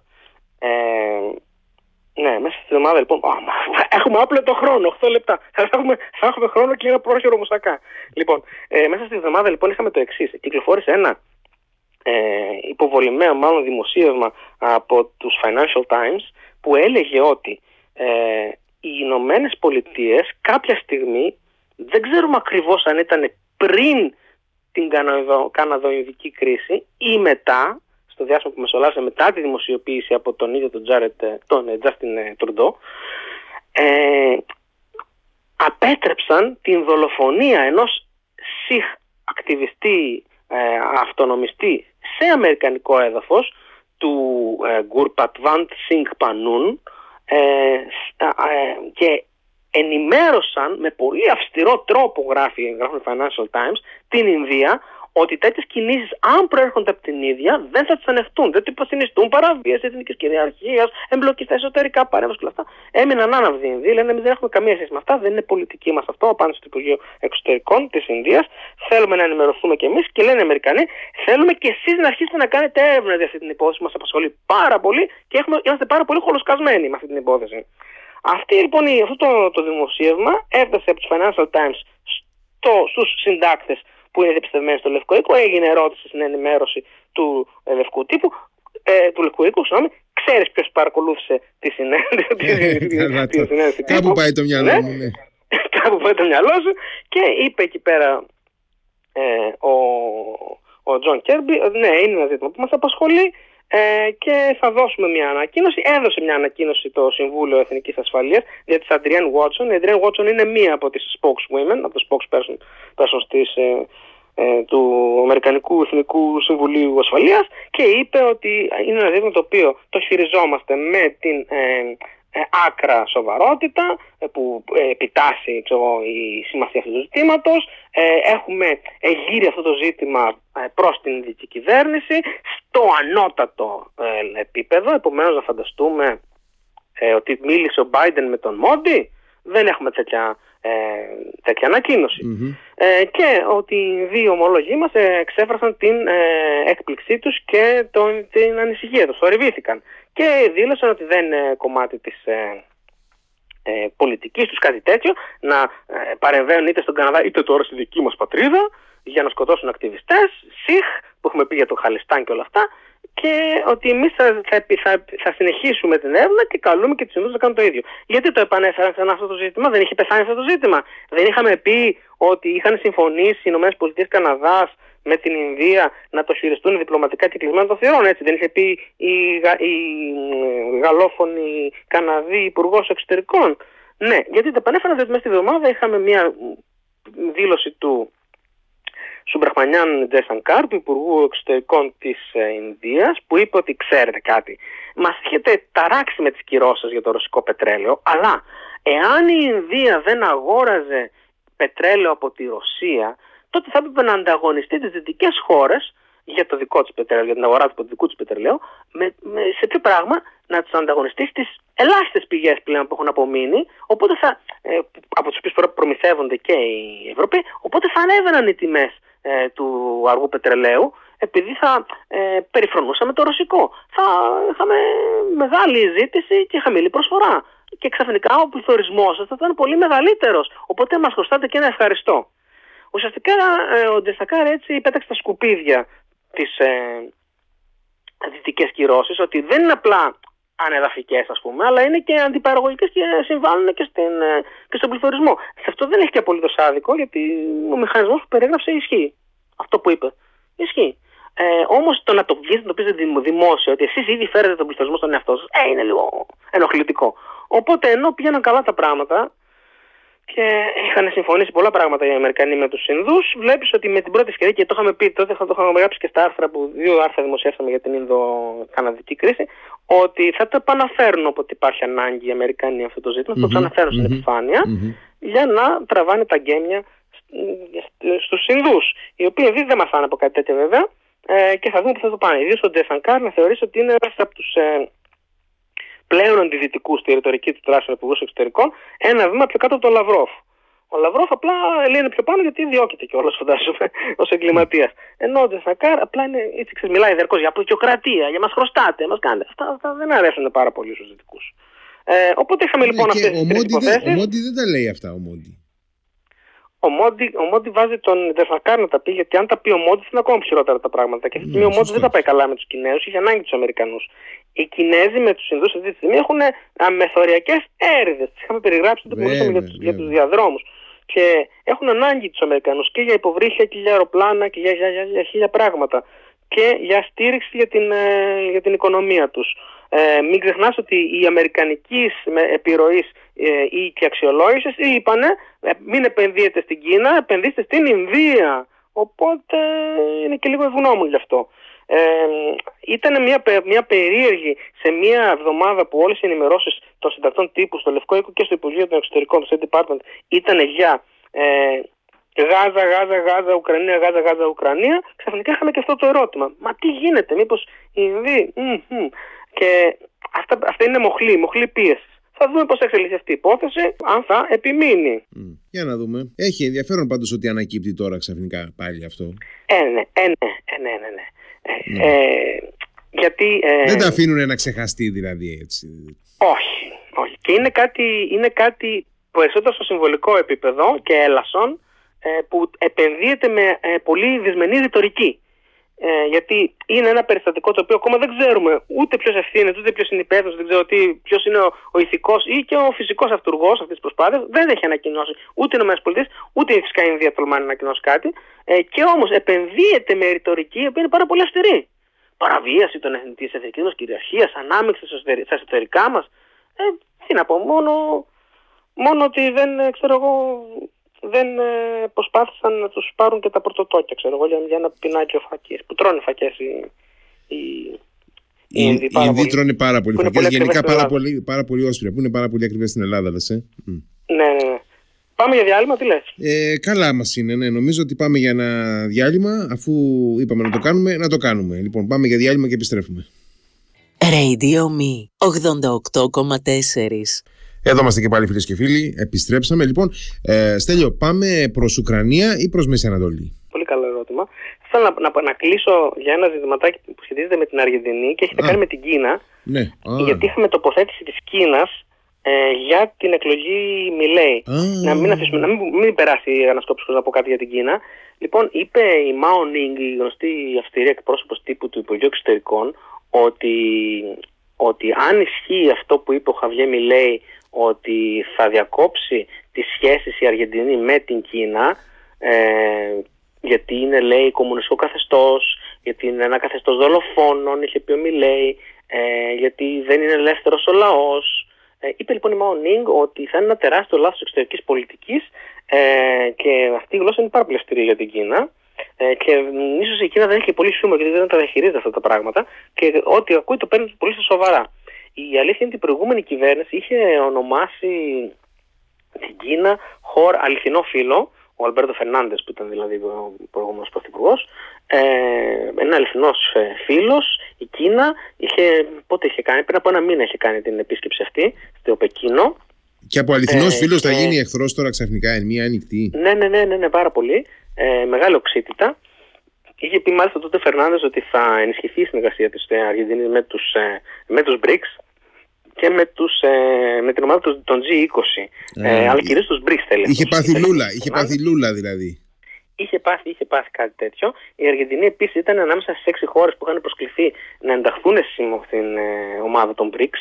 Οι άλλες χώρες ήταν η Αίγυπτος, η Αιθιοπία, το Ιράν, η Σαουδική Αραβία και τα Ηνωμένα Αραβικά Εμμυράτα. Μπήκε η Σαουδική Αραβία στους BRICS ε, και οι άλλες είναι παρατηρήτρε. Ε, η, η, η, η νέα κυβέρνηση που θα αναλάβει 10, 10 Δεκεμβρίου αναλαμβάνει η κυβέρνηση Μιλέη ε, είπε ότι θα διακόψει τις εισαγωγές, τις εξαγωγές, τις σχέσεις, οτιδήποτε δηλαδή πράγματα φρα- Το κινέζικο φαγητό. Ρίκ, ρίκ. Μιλάμε για ρήξη τώρα. Ναι, ναι. Ναι, με, με τέτοιες χώρες ε, που είναι βασική εμπορική εταίρη της ε, Αργεντινής ε, και ε, αυτό δεν άρεσε καθόλου στην Κίνα. Ε, δεν σημαίνει ότι προσανατολίζεται η, η Αργεντινή κατά ανάγκη ξέρω εγώ, προς τις ε, Ηνωμένες Πολιτείες αυτόματα. Αυτά όλα είναι πράγματα που πρέπει να τα δούμε. Δεν υπάρχουν δηλαδή. Μην πούμε ότι α, φεύγει από την Κίνα θα πάει στις Ηνωμένες Πολιτείες. Ε, οπότε ήθελα να του πω αυτό, γιατί κάποια στιγμή μπορεί να το δούμε, να δούμε κάτι περίεργο να συμβαίνει ανάμεσα στην Κίνα και στην, και στην Αργεντινή. Μην ξεχάσουμε ότι, ότι η Κίνα έχει πολύ καλές σχέσεις με την ε, Βραζιλία του Λούλα. Είχε πάει ο Λούλας στο Πεκίνο, υπέγραψε πάρα πολλές συμφωνίες. Ε, τα είχαμε αναλύσει τότε. Ε, οπότε τώρα πού θες να πάμε; Θα πάμε να πω, να πω δύο λόγια για την, για την, για την, για την πραγματικά όμως δύο λόγια μόνος, για να περάσουμε στην Ουκρανία στο τέλος. Ε, για, για τη συμφωνία στην, ε, στην ε, Γάζα. Mm-hmm. Okay, ναι, ναι. Να πούμε ότι ε, πώς επετέφθη αυτή η συμφωνία. Ε, αυτή η συμφωνία επετέφθη ε, μέσα από διάβλους που έχουν να κάνουν με την Αίγυπτο και το Κατάρ. Όταν έγινε η, βασικά λίγο πρωτού γίνει η, η εισβολή της 7ης ε, Νοεμβρίου από τη Χαμάς, ε, κατά τους θερινούς μήνες, ε, οι Ισραηλινοί είχαν χάσει τις επαφές τους, τις μακρές επαφές 17 ετών με στελέχη της Χαμάς, τα οποία ζούσαν μέσα στη Χαμάς. Δεν είναι πληροφοριοδότες αυτοί, ήταν στελέχη. Οι negotiators, οι διαπραγματευτές, δεν είναι όπως λέμε σε κάτι ταινίες που γίνεται μια ληστεία και εμφανίζεται κάποιος αστυνομικό και πάει και πιάνει επιτόπου κουβέντα με, έναν, με, έναν, ε, με τον, ξέρω εγώ, τον ε, ληστή και λέει Άμα ελευθερώσεις του ομήρου, θα, θα σου δώσουμε ένα ελικόπτερο να φύγεις. Αυτές είναι, είναι διαπραγματεύσεις που κρατάνε πολλά χρόνια έχουν προσωπική σχέση πλέον πάντοτε σε επαγγελματικό επίπεδο εννοείται ε, οι διαπραγματευτέ και γνωρίζουν με ποιον έχουν να κάνουν απέναντι και είχε παρατηρηθεί λοιπόν ότι μέσα στο καλοκαίρι ε, οι Ισραηλινοί διαπραγματευτές που για 17 χρόνια είχαν πάντοτε επαφή με τη Χαμάς για διάφορα ζητήματα ε, χάσαν τις επαφές τους με αυτούς τους ανθρώπους και τους βρήκαν ξαφνικά να έχουν φύγει από τη Γάζα και να είναι εγκατεστημένοι στη Βηρητό. Ε, αυτό θα έπρεπε να έχει χτυπήσει καμπανάκια γιατί στους αναλυτές, όταν κάτι ξεφεύγει από τον κανόνα, χτυπάει καμπανάκι. Υπέθεσαν τότε, ο, τουλάχιστον ο, ο Τζάχι Χανέκμπι, που είναι ο, ο σύμβολος ασφαλείας του, του Ισραήλ, ότι μάλλον ε, εξορίστηκαν περίπου από τη Γάζα, γιατί θα υπάρχει κάποια εσωτερική ανακατάταξη των δυνάμεων στη, στη Γάζα, της Χαμάς στη Γάζα, διότι μάλλον η Χαμάς, όπως είχαμε πει ο Χανέκμπι, πίστευε ότι έχει παραδεχτεί ότι τύχηκε, δεν έχει καμία προοπτική και ξεφορτώνεται την παλιά γενιά για να αναλάβουν καινούργιο. Οπότε μάλλον τους έδιωξε. Στην πραγματικότητα είχαν, είχε πέσει ε, σιγεία σειρμάτου και τους είχε στείλει στον Λίβανο, ε, ούτως ώστε τα στελέχη της Χαμάς που βρίσκονταν στην Κωνσταντινούπολη, στο Λίβανο, στο Ιράν και στο Κατάρ ε, να μην γνωρίζουν ε, τι ετοίμαζε η στρατιωτική ηγεσία που βρίσκεται, βρισκόταν στη Γάζα. Ε, αυτή λοιπόν, επειδή είχε χαθεί η επαφή λοιπόν ανάμεσα στους Ισραηλινούς διαπραγματευτές των τελευταίων 17 ετών, ε, από το 2006 δηλαδή, ε, μέχρι σήμερα, με τους ε, ομολόγους τους στη Χαμάς που ήταν στη Γάζα, αυτή την καινούργια διαπραγμάτευση για αυτή τη συμφωνία που, που ζούμε τώρα αυτές τις μέρες, την έκαναν οι Αμερικανοί με τους Καταριανούς και τους Αιγυπτίους που αξιοποίησαν τις δικές τους πηγές μέσα, τους δικούς τους διαπραγματευτές, τα, τα δικά τους κονέ που είχαν μέσα στη Γάζα. Γι' αυτό και υπήρχαν, υπήρχε και τηλεφώνημα ευχαριστειών από τον Biden προς τον Σίση για τη συμμετοχή τους, στην, για τη συμβολή τους στη διαπραγμάτευση. Οι διαπραγματευτές είναι ιδιαίτερα πρόσωπα, δεν είναι ε, τυχαίοι άνθρωποι. Είναι άνθρωποι που έχουν ε, μια, μια κατάρτιση στις ψυχολογικές ας πούμε, επιστήμες, ε, ξέρουν να, να μην λένε παραπάνω πράγματα από όσα ε, χρειάζεται, ε, δημιουργούν μια σχέση με τον ε, συνομιλητή τους που του φανερώνει ότι έχουν κοινά συμφέροντα, ενώ δεν έχουν κοινά συμφέροντα, προφανώς είναι αντικρουόμενα συμφέροντα, και ότι για το καλό και των δύο πρέπει να φέρουν κάποιο αποτέλεσμα, κάποιο αυτό αποτέλεσμα. Είναι άνθρωποι τους οποίους, ενώ δεν τους έχεις γνωρίσει ποτέ στη ζωή σου, τους αισθάνεσαι πολύ οικείους μαζί, μαζί αισθάνεσαι πολύ οικία μαζί τους. Ε, και αυτό είναι κάτι το οποίο διδάσκεται και, το, και, και σου κερδίζουν την εμπιστοσύνη. Ε, είναι ένας πολύ μεγάλος αγώνας ε, αυτός που δόθηκε με τους, ε, από τους διαπραγματευτές για κάτι το οποίο ήταν σχεδόν αδύνατον. Το Ισραήλ έχει μια μεγάλη παράδοση να διαχειρίζεται καταστάσεις ομοιρίας, όμως όπως είπαμε επειδή εξαφανίστηκαν και απομακρύνθηκαν από τα κέντρα της Γάζας οι διαπραγματευτές που είχε το Ισραήλ επαφή μαζί τους, ε, έπρεπε να περάσει τώρα στην εμπιστοσύνη και στα χέρια άλλων ανθρώπων από άλλες χώρες. Εδώ έδωσε, έδωσε μεγάλο αγώνα έδωσε ο, η Ουάσιγκτον με το Κάιρο και το Κατάρ. Το Κατάρ ελέγχει, όπως ξέρουμε, τα οικονομικά της Γάζας γιατί χρηματοδοτεί την κυβέρνηση της Χαμάς στη Γάζα. Που φυσικά η κυβέρνηση της Χαμάς στη Γάζα είναι αυτή που κυβερνάει τη Γάζα. Δεν είναι αυτό που είπε, που είπε εκπρόσωπος του Μαχμούντα Μπά ότι εμείς έχουμε τα υπουργεία στη Γάζα, δηλαδή της Παλαιστινικής Αρχής. Έτσι είπε. Είμαστε εκεί και πληρώνουμε μισθού. Δεν, είναι- δεν είναι αστεία πράγματα. Έτσι Ούτε είπε. τη Ραμάλα δεν ελέγχει η Παλαιστινιακή Αρχή. Μμ. Οπότε να πούμε ότι ήταν μια πολύ σπουδαία συμφωνία που φανέρωσε ότι ε, ε, ακόμα κάτι που, θα, που πέρασε, διέλασε την προσοχή ε, των ε, Ισραηλινών υπηρεσιών πληροφοριών μέσα στο καλοκαίρι ήταν ότι είχαν χάσει τις επαφές τους με τους ε, συνήθεις διαπραγματευτές. Ε, αυτό είχα να πω, αυτό είναι το σχολείο μου για, τη- για, την, ε, για την συμφωνία. Θα, ε, τα έχεις αναλύσει εσύ, έχεις περιγράψει πληρέστατα ε, στην εχ- χθεσινή και προχθεσινή εκπομπή ε, πώς θα λειτουργήσει αυτή η συμφωνία, ε, τα, το πλαφόν που έχει, ε, μπορεί να χρησιμοποιηθεί αυτή η συμφωνία σαν ε, εφαλτήριο για κάτι άλλο. Ε, το, όχι η ίδια συμφωνία, αλλά το ότι υπάρχουν διεύλοι επικοινωνίας, ναι. Μμ. Ε, Όμως είναι πολύ δεμένα τα χέρια της Ισραηλινής κυβέρνησης. Πρέπει οπωσδήποτε να ε, καταγάλει μια συντριπτική νίκη εναντίον της Χαμάς και δεν μπορεί να φανεί ότι παρατάει τον αγώνα παρά τις πιέσεις της Δύσης για αυτό το πράγμα. Και για να περάσουμε στην Ουκρανία, για να κλείσουμε, να πούμε ότι στην περασμένη εκπομπή είχαμε πει ε, για το τέλος της ε, ε, ουκρανικής ε, επίθεσης ε, και για αυτό που περιέγραψε στο ε, επιδραστικό του άρθρο ο Βαλέρης Ζαλούζνη, ο Αγιεθά, ο Ουκρανός, ε, στο Economist, που ήταν ότι περνάμε σε έναν positional warfare, σε έναν πόλεμο ε, θέσεων. Αυτό είχε περιγραφεί στην αμερικανική μετάφραση, είχε μια γουλιά νερό τώρα, συγγνώμη, ή Ναι. ως stalemate, δηλαδή ως αδιέξοδο. Στην πραγματικότητα αυτός είχε πει deadlock, που σημαίνει επίσης το αδιέξοδο, αλλά η διαφορά είναι ότι το deadlock είναι κάτι το οποίο ξεπερνιέται, ενώ το stalemate είναι κάτι σαν τον πρώτο παγκόσμιο πόλεμο. Τέσσερα χρόνια χαρακόμματα, δεν γίνεται τίποτα. Δεν Μμμ. γίνεται τίποτα. Μμμ. Μμμ. Ε, οπότε τώρα σήμερα να μιλήσουμε για, για το πώς εκφράζεται αυτή η κατάσταση η σημερινή, που εδώ και 8, 8 εβδομάδες περίπου εξελίσσεται. Με συγχωρείτε θα δείξω τώρα. Ναι, ναι, ναι, δηλαδή μόνο. εντάξει, τι- λοιπόν, Θες να κάνουμε καμία Πώς διακοπή; εκφράζεται, Θες να κάνουμε καμία διακοπή; όχι, όχι. Α. Πώς εκφράζεται, δηλαδή, σε τι φάση βρίσκεται τώρα ο πόλεμος; Αυτή τη στιγμή έχουμε πει την, για την Αυντίιβκα, στην περασμένη εκπομπή, που οι Ρώσοι ε, επιχειρούν με... Δεν πρέπει να κάνουμε διακοπή. Ναι, ναι, ναι. Κάνουμε, θα κάνουμε μια σύντομη διακοπή. Εδώ είμαστε και πάλι λοιπόν. Στέλιο. Λοιπόν, ε, να πούμε το εξής.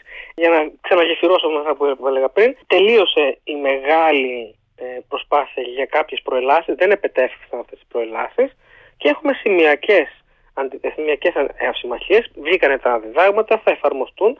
Ποια είναι τα μέτωπα; Είναι τρία μέτωπα. Είναι η Αυντίιβκα που είναι ε, 10 χιλιόμετρα από την πρωτεύουσα του Ντονμπάς, όπου εκεί οι Ρώσοι στέλνουν κατά κύματα ανθρώπινο κρέας να φάει ε, σφαίρες ε, από, το, από τα μυδράλια τα, τα ουκρανικά. Ε, Δεν έχει κανένα μέλλον αυτή η κατάσταση, ε, αλλά πιστεύουν οι Ρώσοι ότι ε, έχουν το προσωπικό για να το χάσουν και να, να δαπανίσουν πόρους οι Ουκρανοί. Έχουμε στη Ζαπορίζια κάποιες ε, ουκρανικές μικρές επιτυχίες και η, μεγαλύτερη, η σπουδαιότερη επιτυχία αυτού του διαστήματος είναι στην ε, αριστερή, δηλαδή την ανατολική όχθη του Δνήπερου, όπου έχει εγκατασταθεί πλέον ε, ένα μεγάλο, ένα πολύ σπουδαίο, πέντε εγώ γνωρίζω, αλλά ένα λένε τα περισσότερα μέσα, ουκρανικό προγεφύρωμα.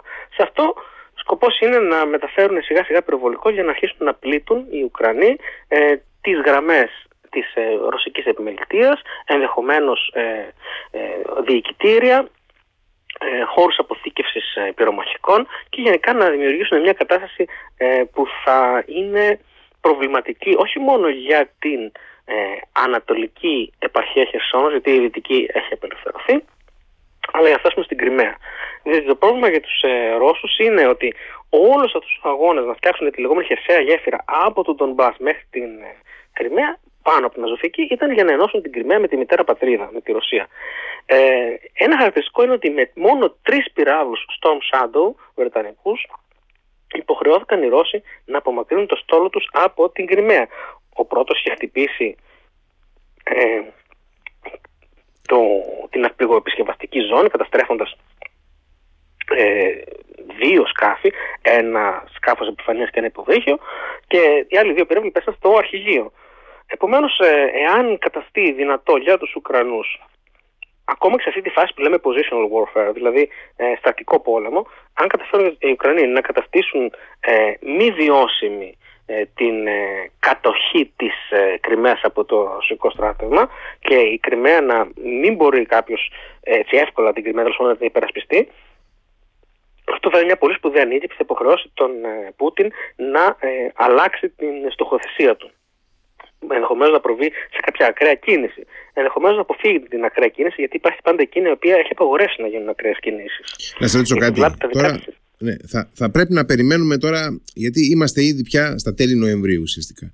Ε, νομίζω ότι ε, θα πρέπει να περιμένουμε ότι πριν τον Απρίλιο, να πω ρεαλιστικά, δεν θα έχουμε κάποια μείζωνα ε, επιχείρηση. Πολύ σωστά το λες. Δεν, δεν προβλέπεται κάτι, ε, κάτι, κάτι πολύ σπουδαίο να έχουμε ε, και εννοούμε από την άποψη της προέλευσης και της μετακίνησης στρατευμάτων. Όμως, ε, εάν όπως ενδεχομένως μπορεί να συμβεί, ε, οι Αμερικανοί παραχωρήσουν τους ε, μεγάλους βεληνικούς ε, ατάκαμς, δηλαδή των 300 χιλιόμετρων και οι Γερμανοί τους τόρους, οι οποίοι φτάνουν τα 500 χιλιόμετρα, μπορεί να δούμε την Κρυμαία εξ αποστάσεως, χωρίς δηλαδή να προελάσει ο Ουκρανικός άτομος προς τα εκεί, να γίνει μη βιώσιμη για τους ε, ρωσους Ε, να κάνουμε μια διακοπή ακόμα στέλιο; Όχι καλά, εντάξει. I will plow through που λένε.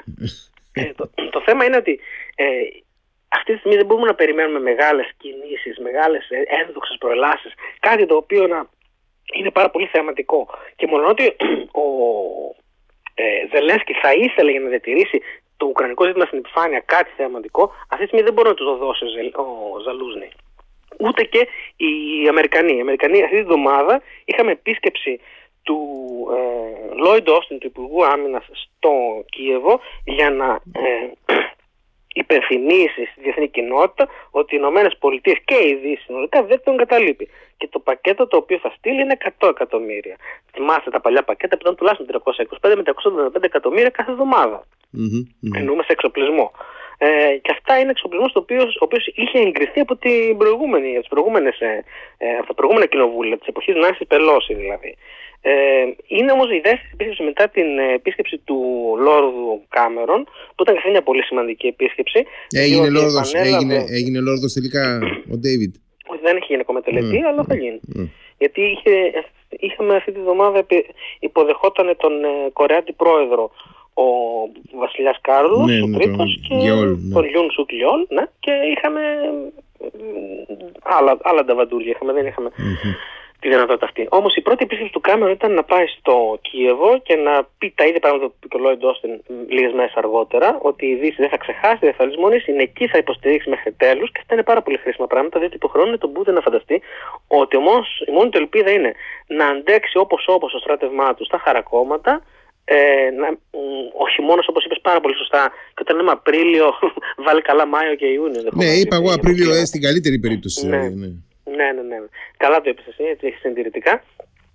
Ε, είναι να περιμένει να αντέξει μέχρι να γίνουν εκλογές. Μπας και ε, εκλεγεί ο Τραμπ και αυτός ε, αλλάξει τα πράγματα. Ο Τραμπ ε, υπάρχουν από παλιά υποψίες ότι ε, είναι beholden, ε, δηλαδή είναι κάπως, τον κρατάει από κάπου ο Πούτιν ε, και ε, γνωρίζουμε και από τις ε, συνεδριάσεις που είχαν γίνει ε, στην Αμερικάνικη Βουλή ε, όπως είχε καταθέσει παράδειγμα και η, η, η Σύμβουλος Ασφαλείας των ΗΠΑ η Φιώνα Χιλ γνωρίζουμε ότι ήταν προτεραιότητά του απλά να αφήσει την Ουκρανία να πέσει στα χέρια των ε, Ρώσων αν δεν, δεν του παρήχε ο Ζελένσκι, όπως και δεν είχε να παράσει κάτι ο Ζελένσκι, ε, πλαστές αποδείξεις για τα σκάνδαλα της οικογένειας Biden, που δεν υπήρχαν τέτοιες αποδείξεις. Mm. Ε, επομένως, η ελπίδα του Πούτιν είναι ότι θα κουραστεί η Δύση ε, και θα εγκαταλείψει την ε, ε, Ουκρανία. Στην πραγματικότητα η Δύση δεν πολεμάει πολεμάνε οι Ουκρανοί, οπότε δεν θα πρέπει να είναι κουρασμένοι. Ε, και αυτά που δίνουν είναι πάρα πολύ λίγα. Περιμένουμε να δούμε τι θα κάνει η Ευρωπαϊκή Ένωση. Έχουμε σύνοδο κορυφής τον Δεκέμβριο. Τι θα κάνει, τι θα αποφασίσει η Ευρωπαϊκή Ένωση για να δει αν θα καλύψει το χρηματοδοτικό και άλλο κενό που υπάρχει εξοπλιστικό στην Ουκρανία, αυτό που έχουν αφήσει πίσω τους οι Αμερικανοί, ε, οι οποίοι συνεχίζουν να στέλνουν πολύ λίγα πράγματα. Ε, βέβαια είχαν στείλει κάποια μεγάλα πακέτα μέσα στο καλοκαίρι με αυτή την προοπτική, επειδή ξέραν πολύ καλά τι έρχεται και θα δούμε ε, πώς θα πάει το πράγμα. Αυτό που, για να κλείσω και να μην δευτερούμε, ε, να φτάσουμε στα συμπεράσματα Μεσοκίνας, είναι ότι ε, ο λεγόμενος ε, στρατικός πόλεμος, τον οποίο έχουμε περάσει τώρα, είναι ένας κανονικός πόλεμος που απλά δεν έχει μεγάλες προελάσεις. Έχει δηλαδή επιχειρήσεις στις οποίες ε, δραστηριοποιούνται Ουκρανοί πεζοναύτες που έχουν εκπαιδευτεί σε, σε δυτικά στρατόπεδα. Ε, έχουμε επίσης και κάποια σώματα τα οποία είναι ε, καινούργιες μηχανοκίνητες ταξιαρχίες οι οποίες ε, ε, κινούνται σε διάφορα σημεία του μετώπου παράλληλα με το μέτωπο και έτσι κρατούν τους Ρώσους διαρκώς σε ε, γρήγορση γιατί εμφανίζονται μετά από δύο μέρες κάπου αλλού ε, και αυτό τους υποχρεώνει ε, να εξετάσουν οι Ρώσοι, δηλαδή πώς μπορούν να ε, φυλάξουν καλύτερα την μεγάλη γραμμή σου Ροβίκιν και οι, Βρετανικοί, ε, οι Βρετανικές εκθέσεις λένε ότι αυτή τη στιγμή είναι τόσο υπερ, υπεραπλωμένες οι ρωσικές δυνάμεις που είναι πάρα πολύ λεπτές δεν έχουν βάθος, δεν έχουν εφεδρείες πίσω από, από τα χαρακόμματα. Mm-hmm. Ό,τι συμβεί. Mm-hmm. Μπορεί να σπάσει κάτι, δεν ξέρω αν θα σπάσει κάτι. Στην πραγματικότητα αυτό πιο πολύ δημιουργεί μια νευρικότητα και, και μια αίσθηση αβεβαιότητα και ανασφάλειας στο ρωσικό επιτελείο για το, για το πώς μπορεί καλύτερα να ε, διατηρήσει τον έλεγχο των χαρακομμάτων του. Έχει αυτή την κινητικότητα η Ουκρανία. Ε, περιμένουμε πάλι μέσα το χειμώνα τώρα που πιάνει ότι θα χτυπήσουν οι Ρώσοι πάλι τα ενεργειακά δίκτυα της Ουκρανίας για να παγώσουν τους Ουκρανούς ε, θα χτυπήσουν εγκαταστάσεις ε, υδάτων, δηλαδή δίκτυα υδροδότησης, ε, θα χτυπήσουν ό,τι είχαν κάνει και τις περασμένες φορές. Ε, το σοβιετικό παύλα πουτινικό εγχειρίδιο δεν έχει πάρα πολλές σελίδες και πάρα πολλές επιλογές, έχει αυτά που έχει. Ε, πέραν αυτών, αυτό που έχει αποδείξει το Ουκρανικό στράτευμα είναι ότι με λίγα μέσα τα οποία όμως συνδυάζονται με υψηλή τεχνολογία και παροχή ε, μυστικών πληροφοριών είτε που μάζεψαν οι στρατιωτικές υπηρεσίες πληροφοριών, είτε οι μυστικές υπηρεσίες κατασκοπία, μπορούν αυτά τα λίγα μέσα, ελάχιστου δηλαδή πυράου, να τους χρησιμοποιήσουν σε πολύ κέρια ε, χτυπήματα ακριβίας. Το οποίο είναι κάτι που στερείται η ρωσική ε, πλευρά. Η ρωσική πλευρά έχει αναπτύξει καλύτερης ε, τεχνολογίας από όταν ξεκίνησε ο πόλεμος, ε, δικά της drones. Ε, και έχει μεγαλύτερο αριθμό drones και με τα ιρανικά, αλλά και έχει αναπτύξει πλέον τα δικά της. Επομένως, ε, μπορεί να επιτύχει, να επιφέρει τουλάχιστον ε, πλήγματα κορεσμού. Πλήγματα κορεσμού είναι αυτά που ε, σε μια πολύ μικρή ε, ζώνη ρίχνουν πάρα πολλούς πυράβλους, πάρα πολλά drones μαζί. Δεν μπορείς να τα σταματήσεις όλα. Κάποια θα περασουν ε, οπότε θα δούμε κάποιες άγριες καταστάσεις να συμβαίνουν. Προς το παρόν, τουλάχιστον στην Αυδίευκα για παράδειγμα, η, ένα, ένα από τα καλά που συνέβησαν μέσα στο καλοκαίρι ήταν ότι οι Αμερικανοί δώσανε τους πυρα, τους, ε, τις βόμβες ε, διασποράς. Ε, και στην Αυδίκα χρησιμοποιούνται συστηματικά. Επομένως όταν έχεις μειονέκτημα ε, αριθμητικό απέναντι στους επιτιθέμενους αλλά έχεις τέτοια όπλα διασποράς καλύπτεις με ένα χτύπημα μεγαλύτερη έκταση και ε, για ένα διάστημα από κάποια πολύ σύντομη, πολύ μάλλον πολύ μεγάλη ε, επίθεση. Αυτοί βέβαια που σκοτώνονται έχουμε πει ότι είναι ανεκπαίδευτοι Ρώσοι, είναι Ρώσοι χωρίς κατάλληλο εξοπλισμό, δεν έχουν στήριξη, δηλαδή δεν έχουν τεθωρακισμένα οχήματα μεταφοράς προσωπικού. Αυτά, αυτά εξαφανίστηκαν στην Αυδίβκα ε, κατά εκατοντάδες. Οι απώλειε σήμερα στην Αυδίβκα είναι περίπου χίλιοι νεκροί Ρώσοι την ημέρα. Όμως, αν κάποιος θέλει να είναι συντηρητικός και πει Α το κόψω στη μέση, ας πούμε 500 είναι. Και 500 είναι μια πολύ μεγάλη, ένας πολύ μεγάλος αριθμός για καθημερινές απώλειες. Ε, η κατάσταση αυτή είναι προς το παρόν σημειακές ε, αψημαχίες που είναι πάρα πολύ κεντρικές όμως δεν είναι κάτι περιθωριακό, κάτι ασήμαντο γιατί σχετίζονται με ορισμένες ζώνες όπως για παράδειγμα η Ζαπορίζια όπου εκεί υπήρχε η καρδιά του ενεργειακού συστήματος της Ουκρανίας ε, και φυσικά για πρώτη φορά έχουμε ένα προγεφύρωμα στο Δενήπερο από τον οποίο μπορούν να περάσουν σιγά σιγά και να το κρατήσουν καλύτερα ε, συστήματα πυροβολικού ε, και έτσι να καταστήσουν την Κρυμαία πιο ευάλωτη. Και αυτό είπαμε ότι είναι το πετράδι του πουτινικού στέματος. Αυτά είχα να πω για σήμερα. Ε, Κάποια ερώτηση, κάτι; Λοιπόν, ε, ε, εντάξει, υπάρχουν. Ε, τώρα δεν θέλω εγώ στο παραπέντε να θέσω και άλλα θέματα, γιατί. Εντάξει, ε, θέλω όμως να πω ένα-δυο updates ε, για τη διαδικασία απελευθέρωσης των ομήρων στη Λωρίδα της Γάζας ε, και γιατί έχουν δοθεί στην ε, δημοσιότητα και τα ονόματα των ε, γυναικών και των παιδιών που έχουν απελευθερωθεί. Είναι ε, πέντε γυναίκες μεγάλης ηλικίας, πέντε γιαγιάδες, η κάθε μία μόνη της εν πάση περιπτώσει ως όμηρος και είναι και μέλη τριών οικογενειών. Μία μητέρα με δύο παιδιά, τεσσάρων και δύο ετών αντίστοιχα, Ε, μία μητέρα 45 ετών με ε, ε, ένα κοριτσάκι 5 ετών. Μία γιαγιά, μία μητέρα και ένα αγοράκι 9 ετών, επίσης μέλη ίδιας οικογένειας.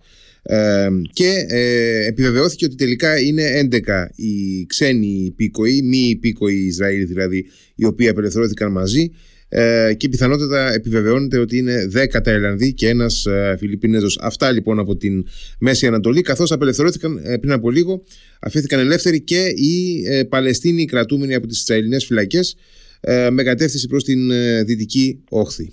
Αυτά λοιπόν τα νεότερα από τη Μέση Ανατολή. Ναι, ναι, ναι πρωτού κλείσουμε να πω ότι επειδή τώρα με τις απελευθερώσεις καθημερινές θα ασχολούμαστε με τις ανθρώπινες ιστορίες πάρα πολύ και θα χάσουμε κάποιες λεπτομέρειες από τον πόλεμο στη Γάζα, ορισμένες λεπτομέρειες είναι ότι κομμάτι της συμφωνίας είναι ότι θα συνοδευτούν αυτές οι απελευθερώσεις ε, και από ε, την μεταφορά διαφόρων κρίσιμων εφοδίων ε, όπως για παράδειγμα καυσίμων, τροφίμων κτλ.